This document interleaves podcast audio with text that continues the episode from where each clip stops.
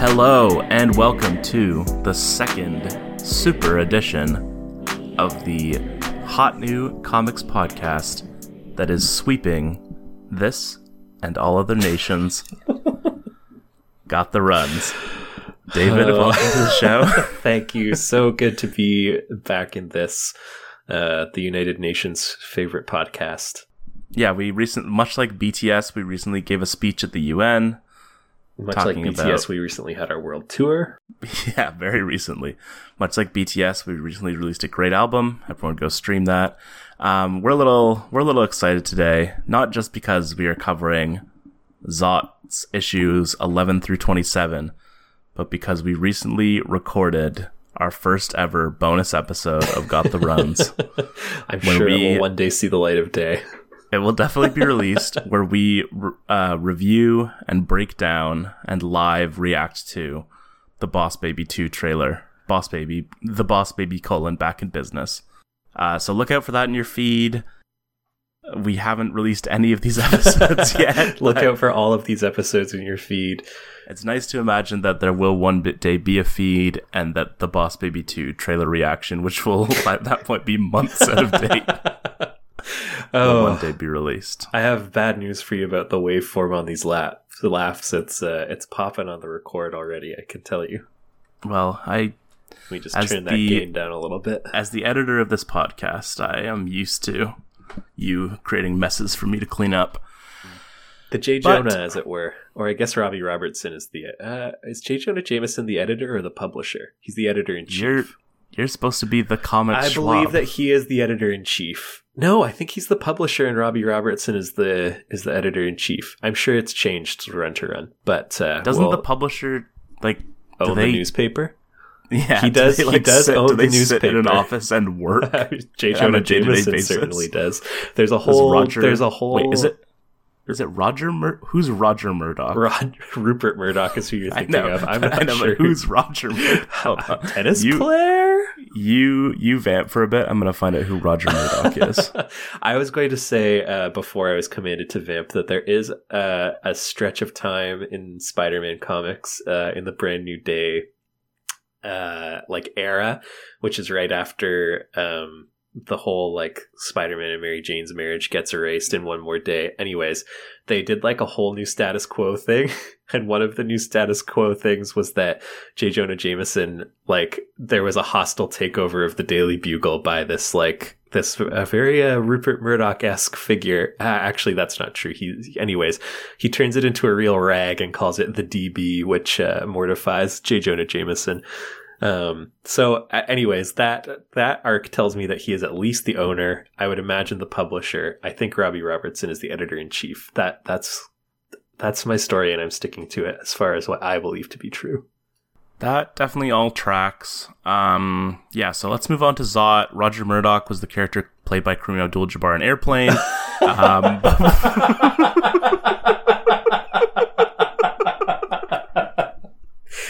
Uh,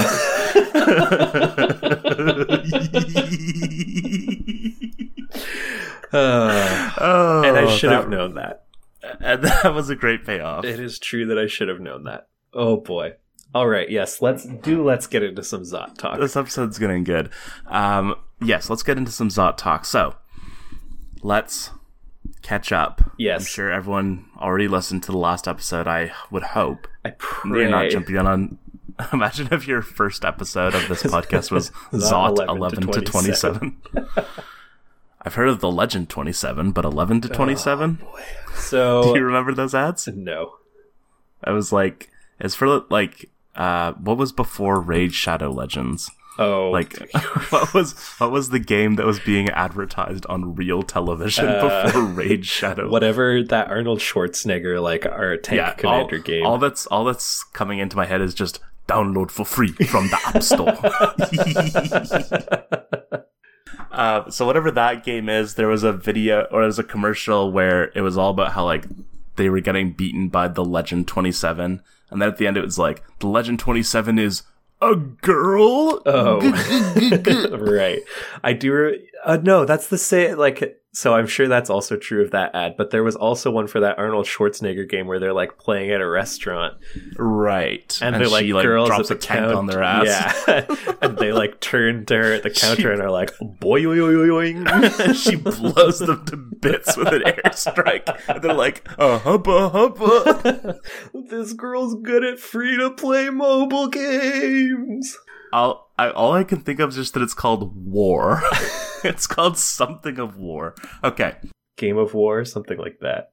I will have you know that uh, Know Your Meme says that the Google Analytics search interest in uh, The Legend 27 peaked in November 2016. That sounds right.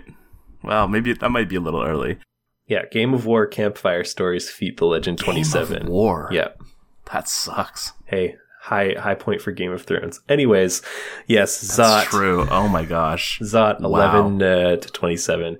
We did discuss uh, 1 to 10 last time, uh, and uh, as you may recall, it ended with Scott McCloud announcing a hiatus for the title, um, and he's off of it for about a year and a half. Uh, during which time, as I mentioned, he works uh, as like an office furniture mover. You know, gotta gotta get that bread. And he also does a one shot that I wanted to talk about briefly called Destroy, two exclamation marks. Um, going on strong with his uh, his long-standing tradition of uh, incorporating exclamation marks in the titles of his uh, his stories. Um, but he did, yeah, he did this one shot. It's called Destroy. He, this is what he says about it. I'll I'll read what he says about it on his uh, on his website. After Zot finished its 10 issue run in late 1985, I took a year and a half break, not entirely voluntarily since the book was losing money at the time. And apart from moving office furniture, I also decided to do a giant sized one shot filled with nothing but pure senseless violence from beginning to end. I got the idea when I first heard people complaining about a Marvel comic called Super Boxers and claiming that it was, quote, nothing but senseless violence from beginning to end. I thought this sounded cool, but was disappointed upon acquiring a copy to discover that Super Boxers included a plot, characterization, and other distractions. It wasn't pure. Destroy! Exclamation mark! Exclamation mark! Was my, attempt to get it right. Um, so Eclipse published this one shot. The cover says Eclipse Comics presents Destroy. Huge letters. There's like a superhero type guy with both fists up, screaming directly into the camera with the following text boxes The loudest comic book in the universe, fabulous first issue, bye bye bye. Parents beware, this comic book is exactly what you think it is 32 pages of meaningless, overblown violence, mayhem, and destruction, plus one naughty word. and. Oh. There is a two page sample of the comic uh, underneath, which uh, depicts exactly as it says uh, two guys fighting each other, one of whom shouts only destroy with two exclamation marks, no other dialogue, and the other one keeps yelling back, shut up. And uh, finding a copy of Destroy, not easy, but my sense of it is that that is pretty much what it is for 32 pages that good. that was his uh so that was his one published work between Zot 10 and Zot 11 so yeah that that's I feel like that uh, sets the, sets the stage in in some way because it's so the opposite of what we get from uh, Zot in these issues. Yeah, I so the basically the first 10 issues are basically one long story more or less. You know, there there's a little bit of episodic stuff here and there, but more or less it's a continuous story about one thing with the key and the war between Earth and Sirius 4. Um for the most part, it, it gets, I think the comic gets a little bit back into being about Zot's world and about the sort of politics and intrigue of Zot's Earth more towards the end. Yeah, like the the Nine Jack Nine story is definitely it's it's like the longest story in this chunk of issues at three issues. I guess the Zybox story is also three issues, but but those are the two longest stories, and it is the one that is most. Uh, I would say concerned with Zot's world. I think the, the Blotch story also is, but it's a lot more lighthearted. Yeah, that's that's the thing is at, at this point mainly and the the book sort of follows this, but it seems like Zot's Earth is more like a vehicle for comedy at this point. Yeah. At least like Yeah. Um yeah, I I would say so. This is well so it's kind of like I it's a lot more episodic at this point as compared to like you said the 10 issues. The first 10 issues are one long story. These ones yeah, episodic I think is the right word for them. Nothing no one story is any longer than 3 issues and some of them are just one shots. Um mostly 1 to 2 issues. So yeah, I, I wonder if it's worth like maybe we should just go through kind of story by story and uh, and talk about Yeah. them one at a that's time. that's what I was kind of thinking. Um, and then bef- you know we can sort of start with our more broad thoughts. Um, sorry, I'm just I'm pulling up the character poll because that's what really interested me. um, because so the first character poll we get in issue number 11 uh, jenny has risen to number one i think she was like number four or something before like she was way down there and then she very quickly ascends to number one and stays there until eventually she and zot are retired from the character poll yes, they go into the Hall of Fame, right? yes the hall of fame so it become it be, then becomes pick your favorite supporting character I'm sure it's so I'll- pretty like Nine Jack Nine and Dekko are the are the two who really dominate that, right? That's correct. So I'll give you a quick rundown of uh, of where people stand in issue 25, which is the last time in the comics that we've covered that we get the character poll. So, number 1 Nine Jack 9, who has now supplanted Dekko as the favored villain of choice, which makes sense because he sort of becomes like almost the main antagonist Yeah, kind of. you know it's it, it's it's sort of weird because there issue number 10 is so much more of a clear you know delineation point uh, for the comic than i assume issue 27 is like I, I haven't read any further than that so i don't really know what comes after and and it is sort of you know the end of an arc and the beginning of something else but the, over this collection of 17 issues he sort of has a presence most of the time um, so Nine Jack Nine number one, Dekko number two, Butch number three. Wow, big showing for Butch. Yeah, I guess people really like. He's. He's he's the What are your thoughts on Butch? So, I mean, he's not really a character so much as he is like an A engine. yeah, he's like he's like an engine for comedy, and like it feels like anytime that McCloud is like, I want to lighten the mood a bit. That that is the cue for like a butch issue or like a butch chunk of like three pages or a butch couple panels. He's definitely the comedic relief. Um, I he he he gets a little bit more fleshed out here. Like I think we'll talk about it shortly. But even in in issue eleven, like when Jenny gets home and he's kind of like, yeah, there there's some issues in here where we see that the things that are affecting Jenny are affecting him as well. But being the older brother, slightly more. Um, mature is probably the wrong word but more more experienced more more worldly um and protective. yeah, he's he's able to process it in such a way that he doesn't pine for Zot's world in the same way that Jenny does. But by and large, I think his function is uh, is comedic relief, Right. and and we don't get like we do get those little snippets, but he never he never comes into focus for a serious issue the way like Drufus did, who similarly was like a comic relief character. But who then got got spotlighted in a way that made you take him a lot more seriously. yes, we'll talk a little bit about Drufus later. I want to talk about the ongoing uh, the letters page and the things that get talked about there. Mhm. But number four is Max, which is kind of surprising to me because he he kind of gets sidelined more like in the first 10 issues he's like the third lead and in this well just in this run he is much more you know he is ancillary in the same way that like Peabody would that- be. i was gonna i was gonna say not even peabody because peabody's in like every issue he yeah he I think he becomes a little bit more of a plot driver as opposed to a character, but he even Yes, he he does he gets his due in the zybox arc when he's playing in his quartet yes uh, well he yeah he still has the moments where he stands in as kind of the worldly uh like guide like that that scene where in the dekko story where he is painting with jenny and they're kind of reflecting on zot like oh that's a great part um you know he still he still has his moments but yeah it, i like I said, the the cast really like contracts for this chunk of issues in a way, not not in that the characters stop appearing, but it really does uh, tighten the focus quite a bit on our on Jenny and Zot. Right. The characters get used in different ways, Yeah. certainly. Uh, number five, having risen dramatically, you're going to be mad about this. Floyd. Oh, Floyd isn't even in these issues. no, yes, he is. He, Oh, he's right. in He the helps- Zybox he helps issues. He's yeah. Oh, Floyd.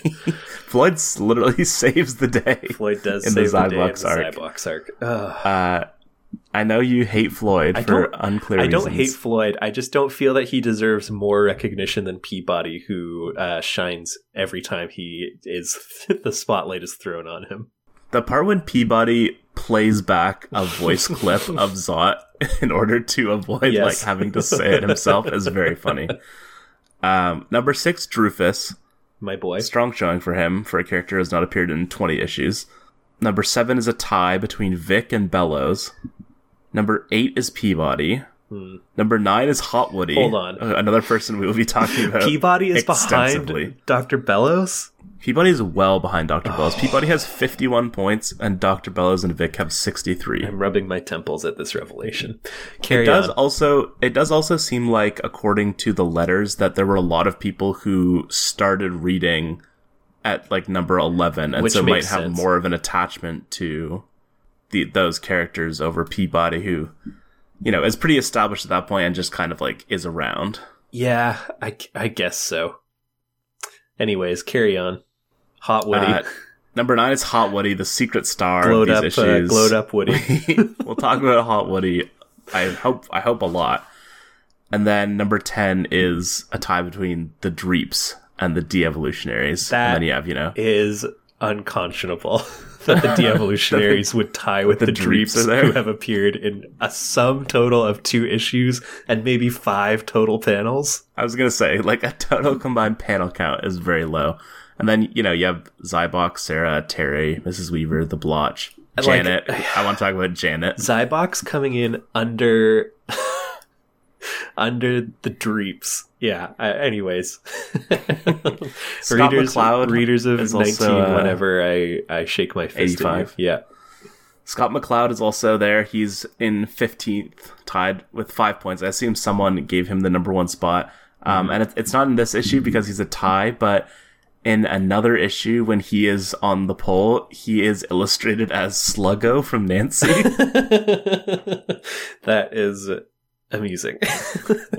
yeah, which I liked a lot. speaking speaking of reader polls, did um did yours or the issues that you read in number twenty like six or twenty seven? Did they have the results of the pie in the face contest? Yes. Okay. Yes, they did. Those are hysterical. I can pull that up as well if you want. Um, so yes, this is a. How long had this been going? I it felt like a very long time. He says so. I've got the uh, HarperCollins complete black and white collection of these issues, uh, which at the end of each storyline, um, Scott McCloud does like a page or two of commentary on what you've just read. Um, and he says in that that the pie in the face contest had been running for over three years. Yeah. I knew, like, because it starts in, like, issue five. It starts very early on as, like, just a running joke um, for people to write in and say which character they want to be hit in the face with a pie. Um, and so in issue 27, we finally get the payoff, which is that uh, the pie flies through Nine Jack Nine, who is immaterial, and then eventually gets hit hits Zot in the face. Who was the second place vote getter? Yes. So so the so the votes are nine Jack nine in first, Zot in second, which did surprise me, but also kind of makes sense. Yeah. Uh, Butch in third, Jenny in fourth, Peabody, Bellows, Now they Max, vote for Peabody. Dekko, Terry got four votes. Yeah, uh, tying with Scott McCloud, everybody, and Steve Gerber.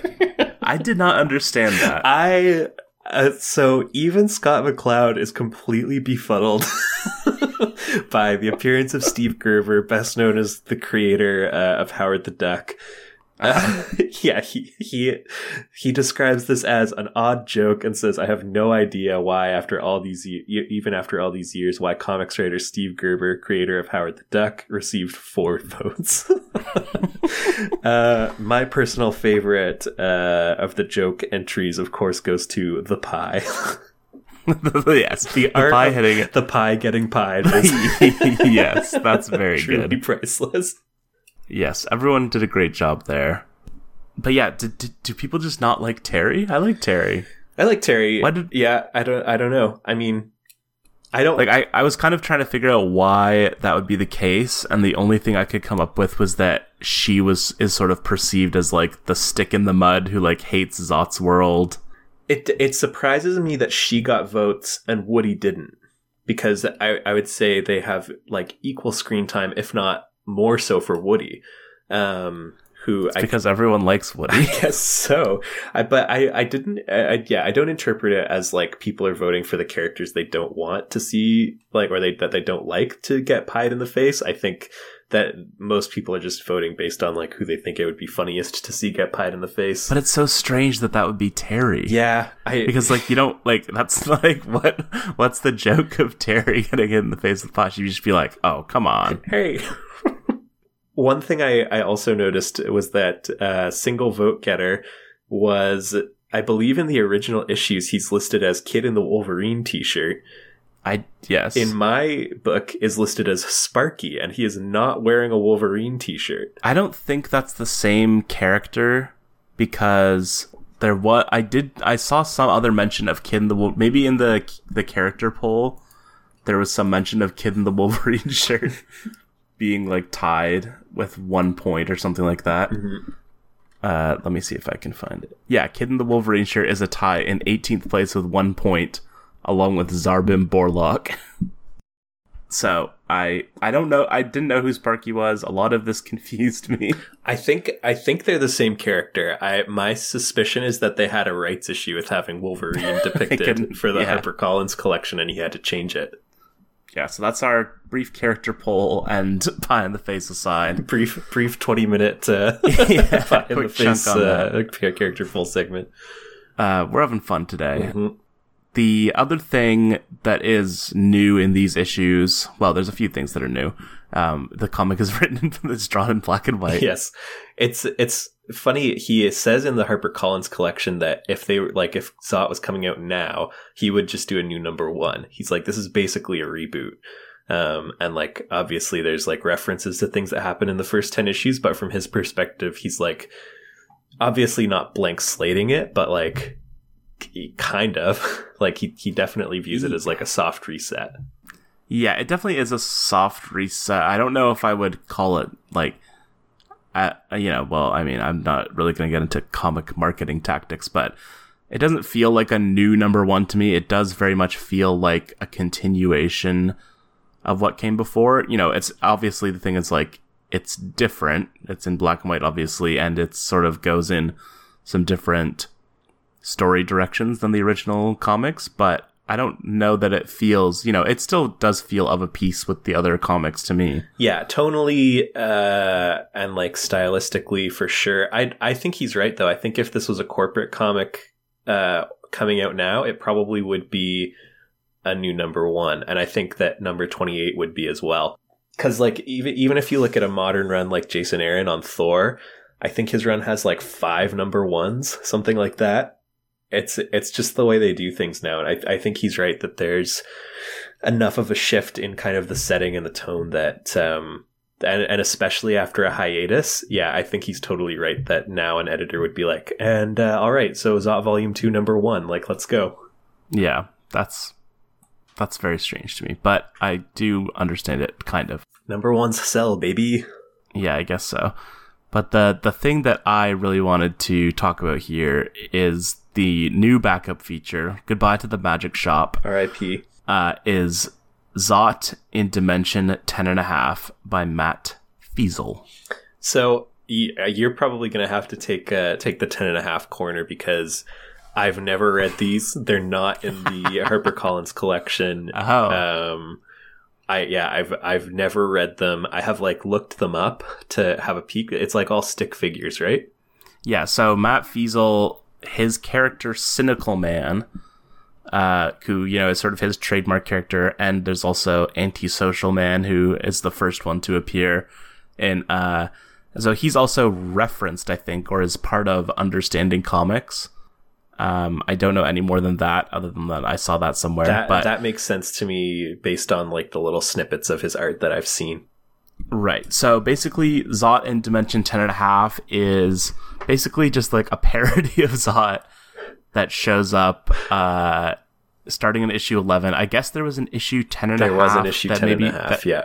So what do you what do you know about that, that's this? like a mini comic um, that when when he was like it's ending matt Feazell was just like a friend of his who was like let, they, were- they were basically like let's put out a mini comic it's not going to be like in continuity per se um, but it would be like i want you to have fun with it and so i think they collaborated for the for 10 and a half and i know he did 14 and a half later as well Yeah, I did not manage to see or find either of those actually, Yeah, but I, I've never read them either, but I think it's basically just like a full length comic of what he's doing at the as like the backup stories. Right. Yeah. So it starts as a one page thing. When I first saw it, I was like, oh, this is something a fan sent into him that he's just like putting in the back because he thinks it's funny. Where basically it's a parody of Zot. The earlier ones feature some of Matt Feazell's own characters, um, who are, you know, it's like, I feel like it's a very like 80s Gen X type of humor where there's a character named Antisocial Man who is like, antisocial and he wants everyone to be antisocial. Right. Um, kind of in the vein of like Too Much Coffee Man, uh, which is like an indie comic running around this time, or like Maximum Minimum Wage is another. that those all sound like the titles Both of very this type evocative of to comic. me. Yeah. Yeah, so you know, there's a there's a storyline where he shoots Zot with the antisocial gun, and then Zot wants to like hang out with goths or whatever. um, and then so so I was reading all of those as like the one page ones in the earlier issues, and then whenever it goes, it switches over to monthly. Quote, Which I think- heaviest possible air quotes around monthly, by the way. Well, yes. it he immediately has trouble with that as well, but he was getting married, so I'll cut him some slack. So once it switches to monthly, which I think is in the early 20s, Zot itself switches to 18 pages, and then you get a six page Zot in Dimension 10 and a half story every issue, and that is when I stopped reading them. like, they're fine. Yeah. They're, they're reasonably funny. Like, you know, it's, it's that, it's a certain type of humor that, you know, is maybe not my favorite type, but I can definitely, you know, I, I got a chuckle or two out of them, certainly. Right. But once it expanded to like Six a pages. third, Yeah. a third of a Zot comic every issue, I was like, I don't think I need to keep on with this much longer. Yeah, I uh, I also don't really like the idea of parodying a comic that is already kind of a parody. To me, is like, eh, like I don't know. Yeah, it's just like so, it's just like sort of like a send up of the things that happen in Zot. Right, the Comedy Central roast of Zot. It basically is the Comedy Central roast of Zot. So, uh, I wanted to bring back my original segment, which is What's I've- going on I've- here? Is that what the title of that? That that that's yeah, that's actually a good idea. I I have here first cover, first thoughts, but what's going on here is or what's the deal with this? Something like that. Yeah, what what's the deal with this? that famous thing that no one's ever said. Uh, Uh, and it that makes sense. What's going on here does make sense as a title because the first thing I have written here is what's going on with Jenny though. mm, she looks uh, she looks sad. But like, what's going on with Jenny in like a in like a Like an, an aesthetic face- sense, her yeah. face looks drastically we different. we yeah which and it's funny because as soon as you open the actual comic she looks the same like yeah she she looks the same to me you think she looks much. the same as she did in issue ten? i mean maybe not the exact same um but but like yeah i, I don't see like a huge difference She let looks me very me strange to me. some and uh, color color art to compare with here yeah, I think you might be surprised. the The big thing is her eyes, which people talk about uh, in the letters. They talk about it being like a manga influence, which definitely makes sense to me. Yeah. Um, like her eyes are sort of very sort of dewy and expressive. Can you type a little louder? Yeah. Well, sorry. That's my uh, high. Uh, the clickety clack man is the back. clickety clack man. The clickety clack guy has arrived. Um, okay, let me pull up. I'll pull up issue ten here and have a look. See. this is a good segment. Um, but yes, I'll I'll keep talking about my things. Um, definitely, they look older. I think we find out after the fact that they're they've only aged like fourteen, and then I think Yeah. we we have Zot's fifteenth birthday. At the at the in the commentary in my version after the end of number twelve, he says that Jenny is fourteen in this story and Zot is fifteen. Era- that yeah, that doesn't quite track because we do see Zot's birthday. Um, His but- sixteenth birthday, perhaps. And Jenny Maybe. is Jenny is fifteen by the time we get to the end of this whack of issues as well. Yes, she's definitely 14 when we start because she's in the ninth grade. Yeah. And yes, so so we we go into uh we can talk about the Planet Earth storyline now. Uh, we sort of it definitely focuses more on Jenny as the POV character, obviously at the beginning because there is no Zot for a little while. Um we see Jenny on Earth, we see her sort of situation that we we we heard something about it in number 1 where we definitely get the sense that she is unhappy with her situation. Yeah, it's it's more focused on kind of the constant moving around in that Right. one. Whereas I think what he really hits early on is like the fact that neither of her parents are ever home, and as we go on, uh, there's obviously the heavy implications that their marriage is co- like completely falling apart. But yeah, it it seems he seems to have moved on just from the idea that they're moving around and zeroed in on like the the domestic uh ennui that she's feeling or the angst that she has about her relationship with her parents. Yes, and when we do finally see one of her parents, um, her mom like her mom looks tired. Yeah, and I don't think her dad ever appears on page. not that I've seen certainly. But yes, so we're back. We're on Earth. Jenny has basically come back from this whole experience and is she she already she talks about feeling alienated in the first issue, but I think that has obviously you know only become more powerful since leaving what I refer to as Zot World. Um, she The she you know, has like future of 1965. Right. She has, you know, post not traumatic, but post zotmatic sad disorder. PZST, yeah. But yes, and so the what what it eventually turns into is sort of what I thought we talked about this at the end of last episode when I was talking about sort of what I was expecting this to be, this planet Earth storyline, where it's about Zot's optimistic worldview, which is also informed by his optimistic world, which is definitely something that becomes more of a thing in these issues, which we can talk about.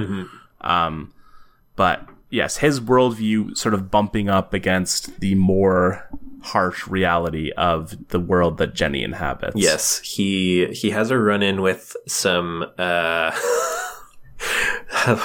what to say about about these muggers. The kid the so the kid who instigates the incident is wearing like a Japanese flag headband or like uh, I I don't even know how to how to describe it. The the word that comes to mind for me is I want to call it for some reason a bonsai headband. um, but it's That would be it's problematic. well, I don't know how else to describe. It feels to me very evocative of like the kind of like I don't know, like samurai It's like movie. we've seen E Honda wearing this. Yeah, exactly. It's it's a white headband with what I assume was intended to be just like a red dot in the middle of it. Yeah. They're they're they're quite a, a crew these uh, these muggers. Yes, as as a letter writer points out in a future issue, uh, Scott McCloud struggles with ethnic characters. it's not it's not his finest showing. I think he says also that s- some other uh, like industry guy like absolutely tore him a new one in some like essay or, or a magazine article about them, but not not because of a, a racial thing, but because he was like uh, put off that that Scott McCloud was perpetuating the stereotype that in order to get like robbed in New York City, all you had to do was like walk down any given alley. It was a different time. It was the 80s. Uh, Um, and a, a mugger of any ethnicity, although these ones do happen to be black, could could accost Oh. you. Um, but yeah, so yeah, the big things are that sort of experience he has with muggers. Especially, I I found it a very uh, potent sort of image where he is getting beaten down by these muggers, and then looks up and just sees everyone on the street just sort of watching it happen. Yeah, and when he thinks back on that image, like he repeats that image later when Zot Yes. is like trying to convince himself that Jenny's world is like, oh, it's a little rough around the edges, but you know, there's lots of potential here that she's Right. she's not she's blinded herself to. But then he kind of thinks back on on what he's seen with that like crowd of bystanders and is is obviously very troubled by it. I think yeah, this this for like for a, a new a new number one type issue, uh where where we're kind of like introducing some new ideas, some new circumstances, like putting Zot be to be like the fish out of water instead of Jenny. I think this issue is really effective, and that sequence in particular is is one that really like stays with you. Yeah, that that one, and then the other big sort of sequence is at the end of issue twelve, I guess, um, which is the house fire in Yeah, Terry's neighborhood, yeah, where Zot he there are people inside, and Zot manages to save one of them, and then is sort of trying to figure out a way to save the other one, and is in disbelief that there it, that there is even a possibility that this isn't going to work because we we also see earlier on Zot's world it's this is sort of what I was talking about in the terms of the the drama and the conflict especially in this couple of issues on Zot's world it becomes very much toned down. It becomes lighter in tone mm-hmm. you know like it like it was sometimes in the earlier issues but you know there were also times where it was clearly very serious even if Zot wasn't serious about it um, but then you have, you know, Zot's friends, one of whose is named Dick Digger. Um, and Josh Hacker. yes, they're sitting on lawn chairs, like they're Max is filming Zot with a movie camera. Like it's clear that none of them take it seriously either. And the reason that it they talk about in that scene uh, is that Zot, if Zot believes that he can do something, then he just always does it. Yeah, as I think Vic Vic has dialogue to Jenny where he says Zot can be a bit cocky sometimes. I guess that's because things come so easy to him, but he really is a hero. And if a time ever came when he had to give his own life to save someone else, I'll bet he wouldn't have to think twice. Not that it's ever come up before. Yeah, So there's like the reassurance that like obviously you can you can trust that Zot is kind of like this idealized hero, but on his idealized world, like this that the the scene that plays out under that dialogue is like kind of the only moment of genuine tension that we see in Zot's world for a little while, where he's like racing to catch a bomb that Dr. Bellows has just dropped on like a huge crowd. And then he puts it at like he just licks his finger and puts out the fuse and gets like massive applause. yes the, the the thing i noticed was that the humor it's more baked into the story itself rather than like sort of having like humorous asides or someone says something funny like the part where it's like dr bellows and zot are facing off and then there's that beat and then zot just shoots his control panel Yeah, yeah. And he, Say, like- is that a weapons control panel? It's like, uh, He's like, yes. yes so like stuff like that and i think that you know that's funny but i think that's also intending to make a point that Zot's world, like Zot's version of heroism on his own world, is a very is one where he doesn't have to really worry about people getting hurt because he always, you know, works it out, which is sort of in line with what we've seen, but also, you know, like the previous issues did have serious things. It had Drufus and stuff like that where people did get hurt, and so it is a it's a bit of a departure from the way we've seen Zot's world get portrayed before, and it, and I think that's mainly in these issues, and that sort of evolves as we go further on in this sort of chunk of the series, mm-hmm. but that is what we see here, and then yes, and so then that culminates in him being unable to save this person and sort of having a crisis of faith about that and questioning his place in Jenny's world. and and her questioning his place. Yes, and then they do a little kiss. They do do a beautiful little kiss, uh, and there's a very sweet story that McCloud writes about how when he turned in the art for that issue to Eclipse, they they you know, I think I think in the letters pages of the single issues, he's like hawking the art from uh, from the series Yes. kind of throughout. So There's he- a lot of original art. Send me forty six yeah, dollars. which, by the way, Scott McCloud, if you are still selling any original Zot pages for forty six dollars, hit me up. um, but anyway, so he writes about turning in the the pages for that issue, um, and and gets like a phone call from his editor that's like a bunch of like Eclipse staffers want to buy the last like three pages um, or the last page, and he uh, he turned them down because he wanted to give it to his uh, his wife to be, and apparently they still have it. Um, and he he talks about the inspiration that she played in. Uh, or, or he, he very much sees kind of like his emotional state at the time in the like throes of young love with her in in Mhm. those pages, and so he like gave it to her as a gift, and they still have it. It's very sweet. That's nice. He also yes, he also talks about his so his still wife, Mhm. Ivy. Yes. Um, that's that's good to hear. Uh, but yes, he talks about how she played. It's it starts towards the end of what we read. Uh, but he talks about how she had this instrumental role in sort of setting up the plot, and that continues into, I assume, the issues that we're going to see in the future. Mhm. Yeah, she starts getting credited. Kurt, Kurt Busiek is gone, RIP, as a script consultant, but I believe that um, she starts getting credit as like a plot plot consultant or Yeah, he he he mentions that in a letters page that he needs to start giving her co-plotting credit because she helped so much with those upcoming issues. right. Uh, yeah, the other thing I wanted to talk about with respect to the letters page is we sort of see mixed reactions to the new, a lot of stuff in the new comic. Both the black and white people talk about a lot, and then also just the stories themselves. He says at one point, I find the I find these letters pages very interesting mm-hmm. because you know it does seem to be a very impassioned fan base and very thoughtful people, which makes sense because you know it's a small comic, it's a very thoughtful comic, and so I think that the kind of people it tends to attract are pretty thoughtful and like to write. there was no internet at the time, so mm-hmm. they wrote letters. Yeah, TM TM Maple is in a bunch of the letters pages, Yeah. right? So he's like the the letter hack to end all letter hacks who if you if you read a comic that was published between like 1976 and like 1994 there's like a pretty good odds on chance that there's a TM Maple uh, letter in it. TM, of course, short for the Mad.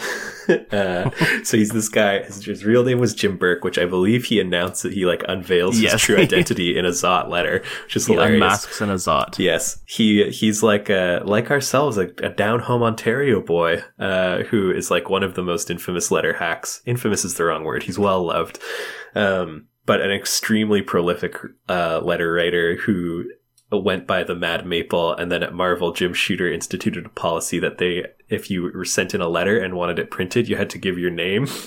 so he started signing his letters TM Maple. they were like, good enough for me. I'm gonna shooter this onto the letters page. I like making puns based on my own last name. That's a quote. Jim was Uh, always saying that. Yes. Uh, but but yes. Before we, I think we're almost done with. Or sorry, you had something about the letters page still, right? Yes, I, I I wanted to talk about sort of the the mixed reactions. He does mention a little later on that he tends to print. He says he prints ninety percent of the negative letters he receives because he feels like he's censoring people if he doesn't print negative stuff. Right. Um, but we do see a fair amount of mixed reactions, or you know, we we hear from different people who have mixed reactions to the new stuff, both because they don't like the black and white, which I would echo, and we can talk about that in a Ooh, bit. interesting. Um, and then also the storylines. Uh, I wish I had pulled out, you know, the things people talk about, but certainly people people sort of say, you know, it's getting a little too heavy-handed. It's too overly serious compared to the more, you know, lighthearted tone of the other ones. Um, there were a couple of quotes that I wrote down that I thought would that I thought summed up what Zot is more than um, you know, sort of the idea people say of like it's a response to dark gritty comics or like it's got it's you know lighthearted and stuff like that. Um, so one person described it as dramatic, hopeful, uh, delightful without being maudlin or ponderous, which I thought was a good way to describe the tone. And then there, there's another one where someone ref- says basically it's they say it's not casually brutal is the terminology they use, which I think is a good way to put it Yeah. compared to you know what what you see in the average superhero comic, especially I assume at the time. Yeah, 1987. like Watchmen is probably coming out at the time, uh, and like Dark Knight, uh, Dark Knight Returns would be coming out around that time as well. Yeah. Just that if if someone gets hurt in a Zot comic, that it matters basically. Mm-hmm. Well, and that he doesn't like relish the the violence of it. I was reflecting on it kind of throughout actually that the the means of conflict resolution throughout this run particularly is like he really leans into anticlimax as kind of like the the resolution where like I think the most violent violent thing that happens to a villain is uh, probably either like when Nine Jack Nine accidentally kills his own operator, or when Zybox gets struck by lightning, which in both cases are like either completely unrelated to Zot or he's like almost incidental to it. And the other stuff is like Dekko shuts himself down, like in this one. Bellows, like the, the the moment we just talked about, where he puts out the bomb by like licking his fingers and snuffing the fuse, is like a perfect Right. example of like he's clearly much more interested in kind of like the the psyche of the characters and the villains and and what he sees as like representing the villains as opposed to actually showing Zot like fight them. Uh, yes. it- where yeah, like I said, Dekko shuts himself down, like he tricks the Blotch back into a jail cell. Yes, the Blotch walks into jail. um, I think I think it shows the extent to which he kind of like destroy was was how he views the like idea of superheroes fighting each other or, or a superhero fighting a supervillain when he has the like the moment come when theoretically the hero now has to defeat the villain he's just kind of like uh yeah and then you know the, they, then the fight's over like or the fight gets skipped altogether because of happenstance or because you know the hero took steps to avoid it. The thing that stood out to me over the ones that we read for this episode were that sort of the the superhero action stuff becomes more incidental, which I think is what allows him to make it more lighthearted and more comedic is that, you know, like the super the the fighting for the most part is no longer a sort of direct means to defeat the villain. Mm-hmm. And so, or at least, you know, it, it already wasn't entirely that before, but the fact that he, he sort of makes the combat elements progressively less important to the conclusions of the story. Yeah. And so that sort of allows him to not take them too seriously and allows the action stuff to be a little more lighthearted. Um, and then we, we sort of start to see this trend that he gets into, at least, you know, in the, in the sort of teens areas is that he will have issues that are very, you know, emotional and character focused. And then he'll sort of, you know, so issue 16 is a good example where it's all about them getting turned into monkeys. the evolutionary issue yes yes, it's, it's, it's, it's sort of a reset. It's definitely very comedy focused. Like that's probably the most overtly comedic the comic has been for over a complete issue yeah the there's a gun where you type in the, you type in what you want to stun on a keyboard, which was an amazing bit. yes But you know, we'll, we'll we can talk more about that Yes. later if we want. I don't think there's too much to talk about with that issue. No, but, there- there's but yes, not. and then and then getting to 99 as well, which is after Eyes of Dekko. It's it's a more it's very straightforward. Like the stakes and the plotting of it are extremely clear yeah and that it can it can allow itself to focus more on the action and not you know have to dig in too much to the emotional elements. Yeah, that's definitely the most action oriented of, of anything in this chunk of issues. Um, I think we are wrap, wrapping up on uh, the the Planet Earth storyline. I think the only thing that we really need to talk about still with those particular issues is the introduction of Terry and Woody, both of whom we have alluded to. Yes. So obviously they they come in and they they kind of supersede characters like Vic and Max as sort of the the important secondary characters. Uh, I, I get the sense that you are a big big Woody fan. Uh, in this, in Pixar, in many things. Uh, and obviously, you've also defended Terry against being pied. What are your impressions of those two characters?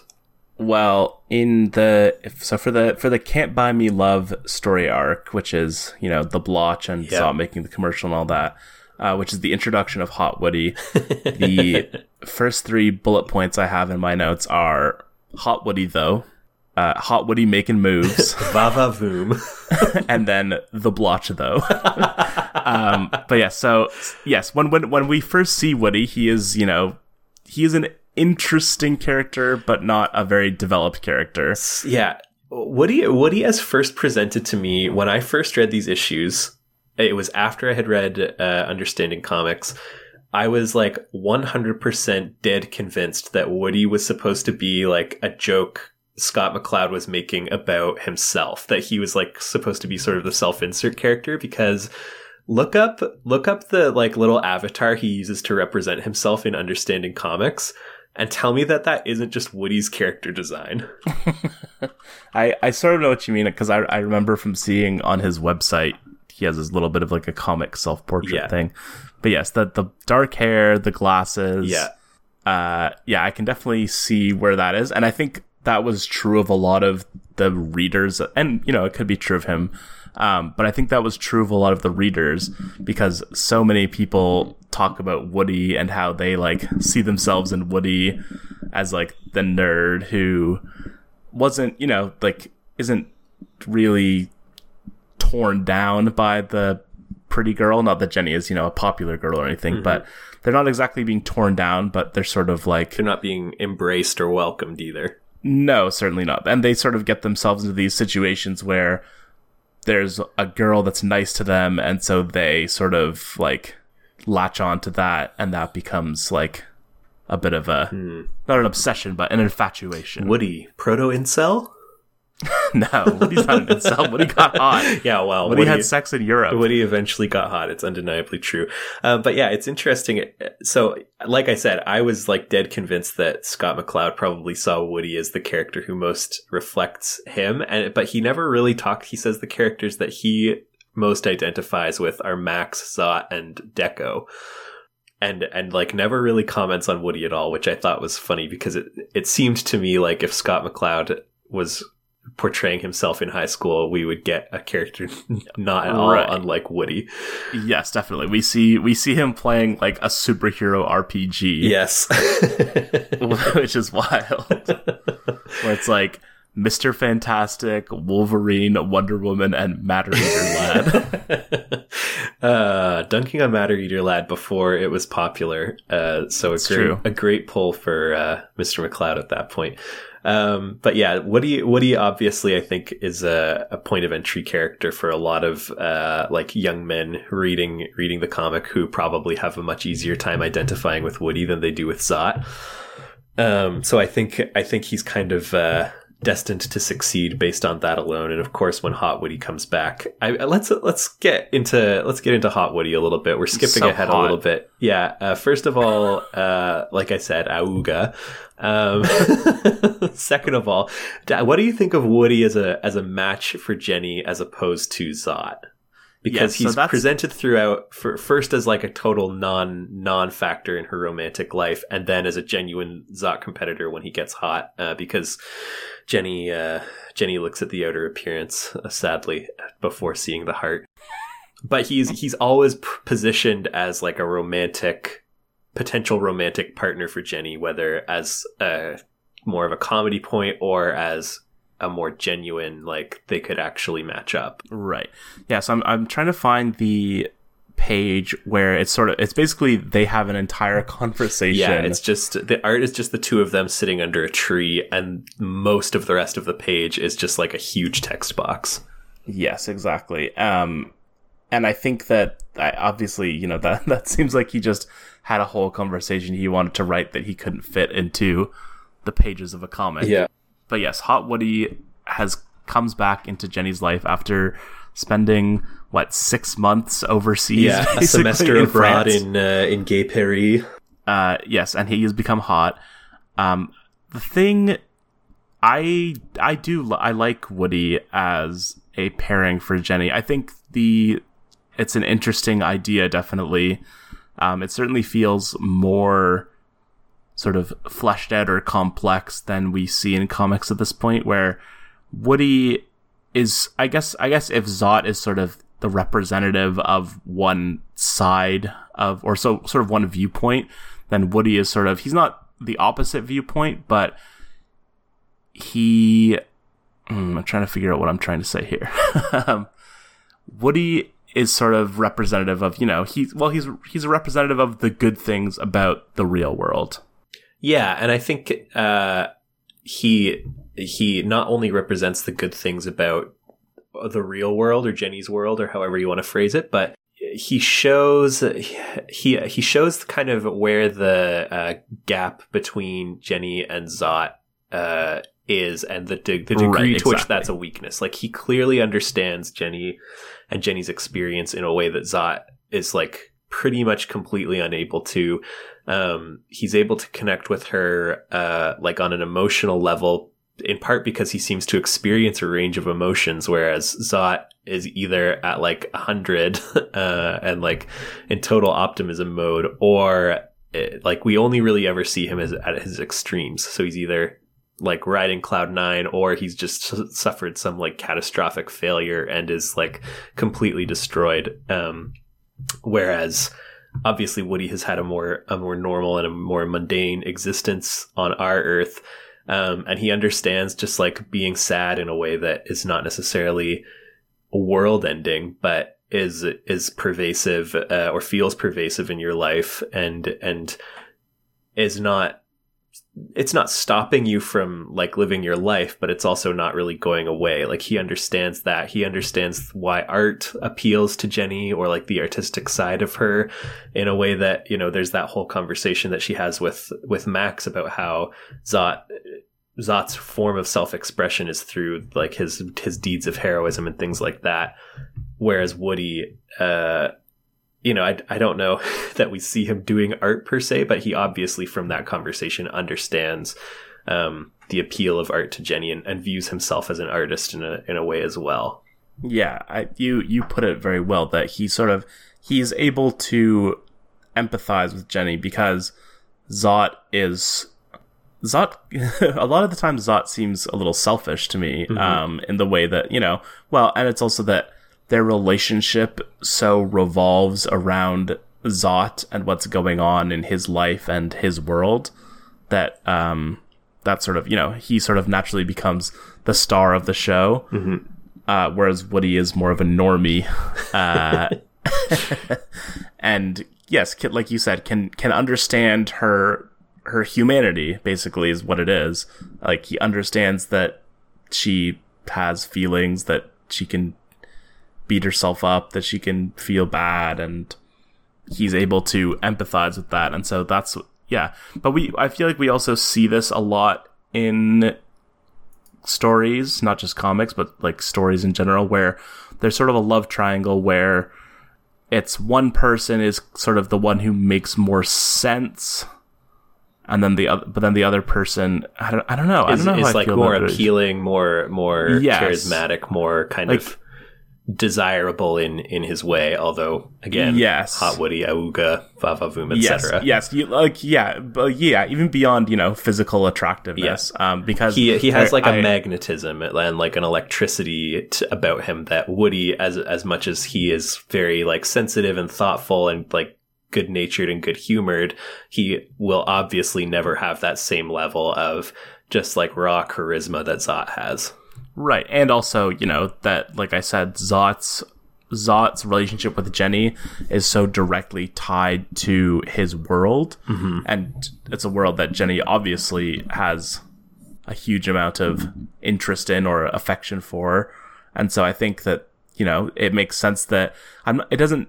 I'm not confused as to why she would want Zot or be with Zot, but their relationship, you know, it's it's hard for Zot to be vul- emotionally vulnerable. I think because you know that that's basically the one time we really see that, which is an early part of the developing of their relationship, is when they're on the spaceship and he's sort of talking about his uh history. Yeah, his secret his- origin. yes, his secret origin childhood, and that's sort of the first moment where we see that that wall come down a little, and the fact that Jenny is able to get through to him in that way, that's sort of the basis of their relationship. I feel like that Jenny is the one who sees the truth behind Zot, or is able to see is able to relate to him in a way that so someone from our Earth would. Right. she is almost the Woody to Zot's Jenny, where he where she is capable of having this higher level of emotional intelligence yeah. and relating to him on that level. And, and like the friend, the friends who he has from his Earth have never seen him even really struggle, let alone fail. Um, and and so the idea of showing them like where the place that he goes to when he does like have adversity and fails to overcome it, um, you can understand why it's easier to talk about those things with Jenny as opposed to even someone like Vic, who is presented as kind of the more mature of Zot's uh, Zot's Zot's crew. Yeah, I, I there's a part that's really funny to me where Jenny and Vic are talking, and Jenny's like, hey, remember like 10 issues ago when you were like more of a a ruffian? Devil may care type. Uh... but yes, so we can sort of dive into Yeah, let's let's talk Seasons of Dreams. Let's get let's yes. get into Zybox. yes. The uh oh yeah, this is it. So again, it's the design of the villains in this series is simply peerless, and Zybox is another one who I love. Zybox rules. He is an upper body sitting on top of a, a blocky pyramid. Who, when we first meet him, his mouth is like a hard white line and over time becomes a, like a more and more insane grin which smile. i'm addicted to oh man Zybox, yes, Zybox is probably my favorite villain. Like I like Dekko, and the, I like the way that Dekko gets developed or later on in this uh, sort of run part. But I think Zybox is my favorite. the The imagery of as soon as uh, is it Ernesto? Yeah, Cortez, the marimba player. As, that's also yes, that ongoing bit of the different villains being part of Max's quartet is also very funny. Um, but yes, as soon as Ernesto is like, his eyes will flash once he's found a solution. Yeah. I was like, oh, this is going to be a great, this is going to be a great panel. And then it is. It is indeed a great panel. I can't, I believe that's when we first see him smile is, is when I'm just flipping back through, uh, to, to see see what I can see. Yeah, Zybox is a I find a really interesting villain as well. And this story, so on his website, Scott McCloud says that when he is describing Zot to people, he says it's a, a mashup of Peter Pan, Buck Rogers, and Marshall McLuhan. Um, which like I don't I don't really see a lot of McLuhan per se. Not that I'm like so well read in Marshall McLuhan, but I, I, I don't see a ton of Marshall McLuhan in most of the stories. But I think Zybox is the one where you can really see it, where the the thematic layer to the story or or a big part of the story and, and, a big part of his threat is his total control over media, his ability to control radio, his ability to control TV, um, and that's that's kind of like the avenue by which he poses a threat. That's like very McLuhan to me, um, and and I think also what sort of differentiates him from the other villains that we meet is that he's the only one who um, poses a threat to Jenny's world as opposed to Zot's. Yeah, the the you talked about in our last episode that a lot of Zot's villains are technology focused in some way. Um, a lot, a lot of the things, the things mainly I noticed were that they were either related to technology or somehow related to art and both. And that it seems like he likes characters where he can explore both of those ideas because like even, even the blotch, like who is, you know, sort of a societal allegory um, sort of similar to Zybox, where you know it's about how corporations and the media can control and affect things, and how Zot's celebrity has an impact on the world. But yes, I and then and then also the when the blotch like disintegrates, it's again just like him, Scott McCloud, that is wanting to get into like just some crazy stuff. um, yeah, so it's I was I was planning to bring up my my previous ruminations on uh, on the villains because in the commentary pages, McCloud writes about it uh, like at length, kind of what he had in mind for um, this stuff. So he he describes. So there's the six main villains, right? There's um, the de-evolutionaries, Belos, the Blotch uh, Zybox, Dekko, and Nine Jack Nine. And so he divides them into two into two groups of three, where the de-evolutionaries, the Blotch, and Belos are like the loud, impotent villains, and Zybox, Dekko, and uh, Nine Jack Nine are the quiet, menacing villains. And so when he talks about it, he says that they're each supposed to represent um, like a possible vision of the future. And then he kind of set their menace based on how likely he perceived uh, that possible future to be, which is funny to me because, like, so the de-evolutionaries I see as sort of like um, they're they're kind of like time machiney to me, like where in H.G. Yeah, Wells like is the ti- apocalyptic. yeah, like you go so far into the future that technology has like completely vanished and like human society has regressed back to like a yes, or that there's been like a nuclear war or something. yeah. But hilariously, the other two futures that he views as uh, less likely to happen are uh, like a pollution mired industrialist. Yeah, like capitalist world. Yeah. And uh, yeah, and the blotch is supposed to be like where like the corporate forces have like taken over the the world and and dictate everything. And he looks at the, it's just funny to imagine like in 86 or 87 or whatever, he's like, ah, yeah, those will never happen. Whereas like Yes. now I think that like what the future is represented by by Belos and uh, and the Blotch are like fairly clearly the most pressing uh, or most concerning to us right now. Yes, well, certainly the the thing about the blotch is that his he sort of represents, I'd say, like the external struggles of modern society, where you know he the blotch. We live in a society. I just want to We get that in there. First of all, we do absolutely. Uh, yes, so I think that the blotch is sort of rep- more representative of the you know capitalism of money being involved in politics of corporate interests sort of driving the direction of how society progresses whereas well like so so in that situation nine jack nine would sort of represent like technology taking over So all three of the quiet villains are technological to in his mind to some way. The way he that that he phrases it is Dekko is the future where we become our technology. Right. Zybox is the future where our technology becomes us, and Nine Jack Nine is the future where our technology obliterates human life completely. Right. That's that's that's perfect. Uh, well said, Scott. you really understand your own comic. Uh, yes, but yeah, I was I was mainly thinking of Dekko as sort of being representative of the internal sort of struggle that I think would be best representative of the present right now, where it's sort of you know, it's it's the our devices are supposed to be bringing us further together, but they're actually driving us further you, apart. You are on one with the, these, Which is- these insights into uh, our modern life.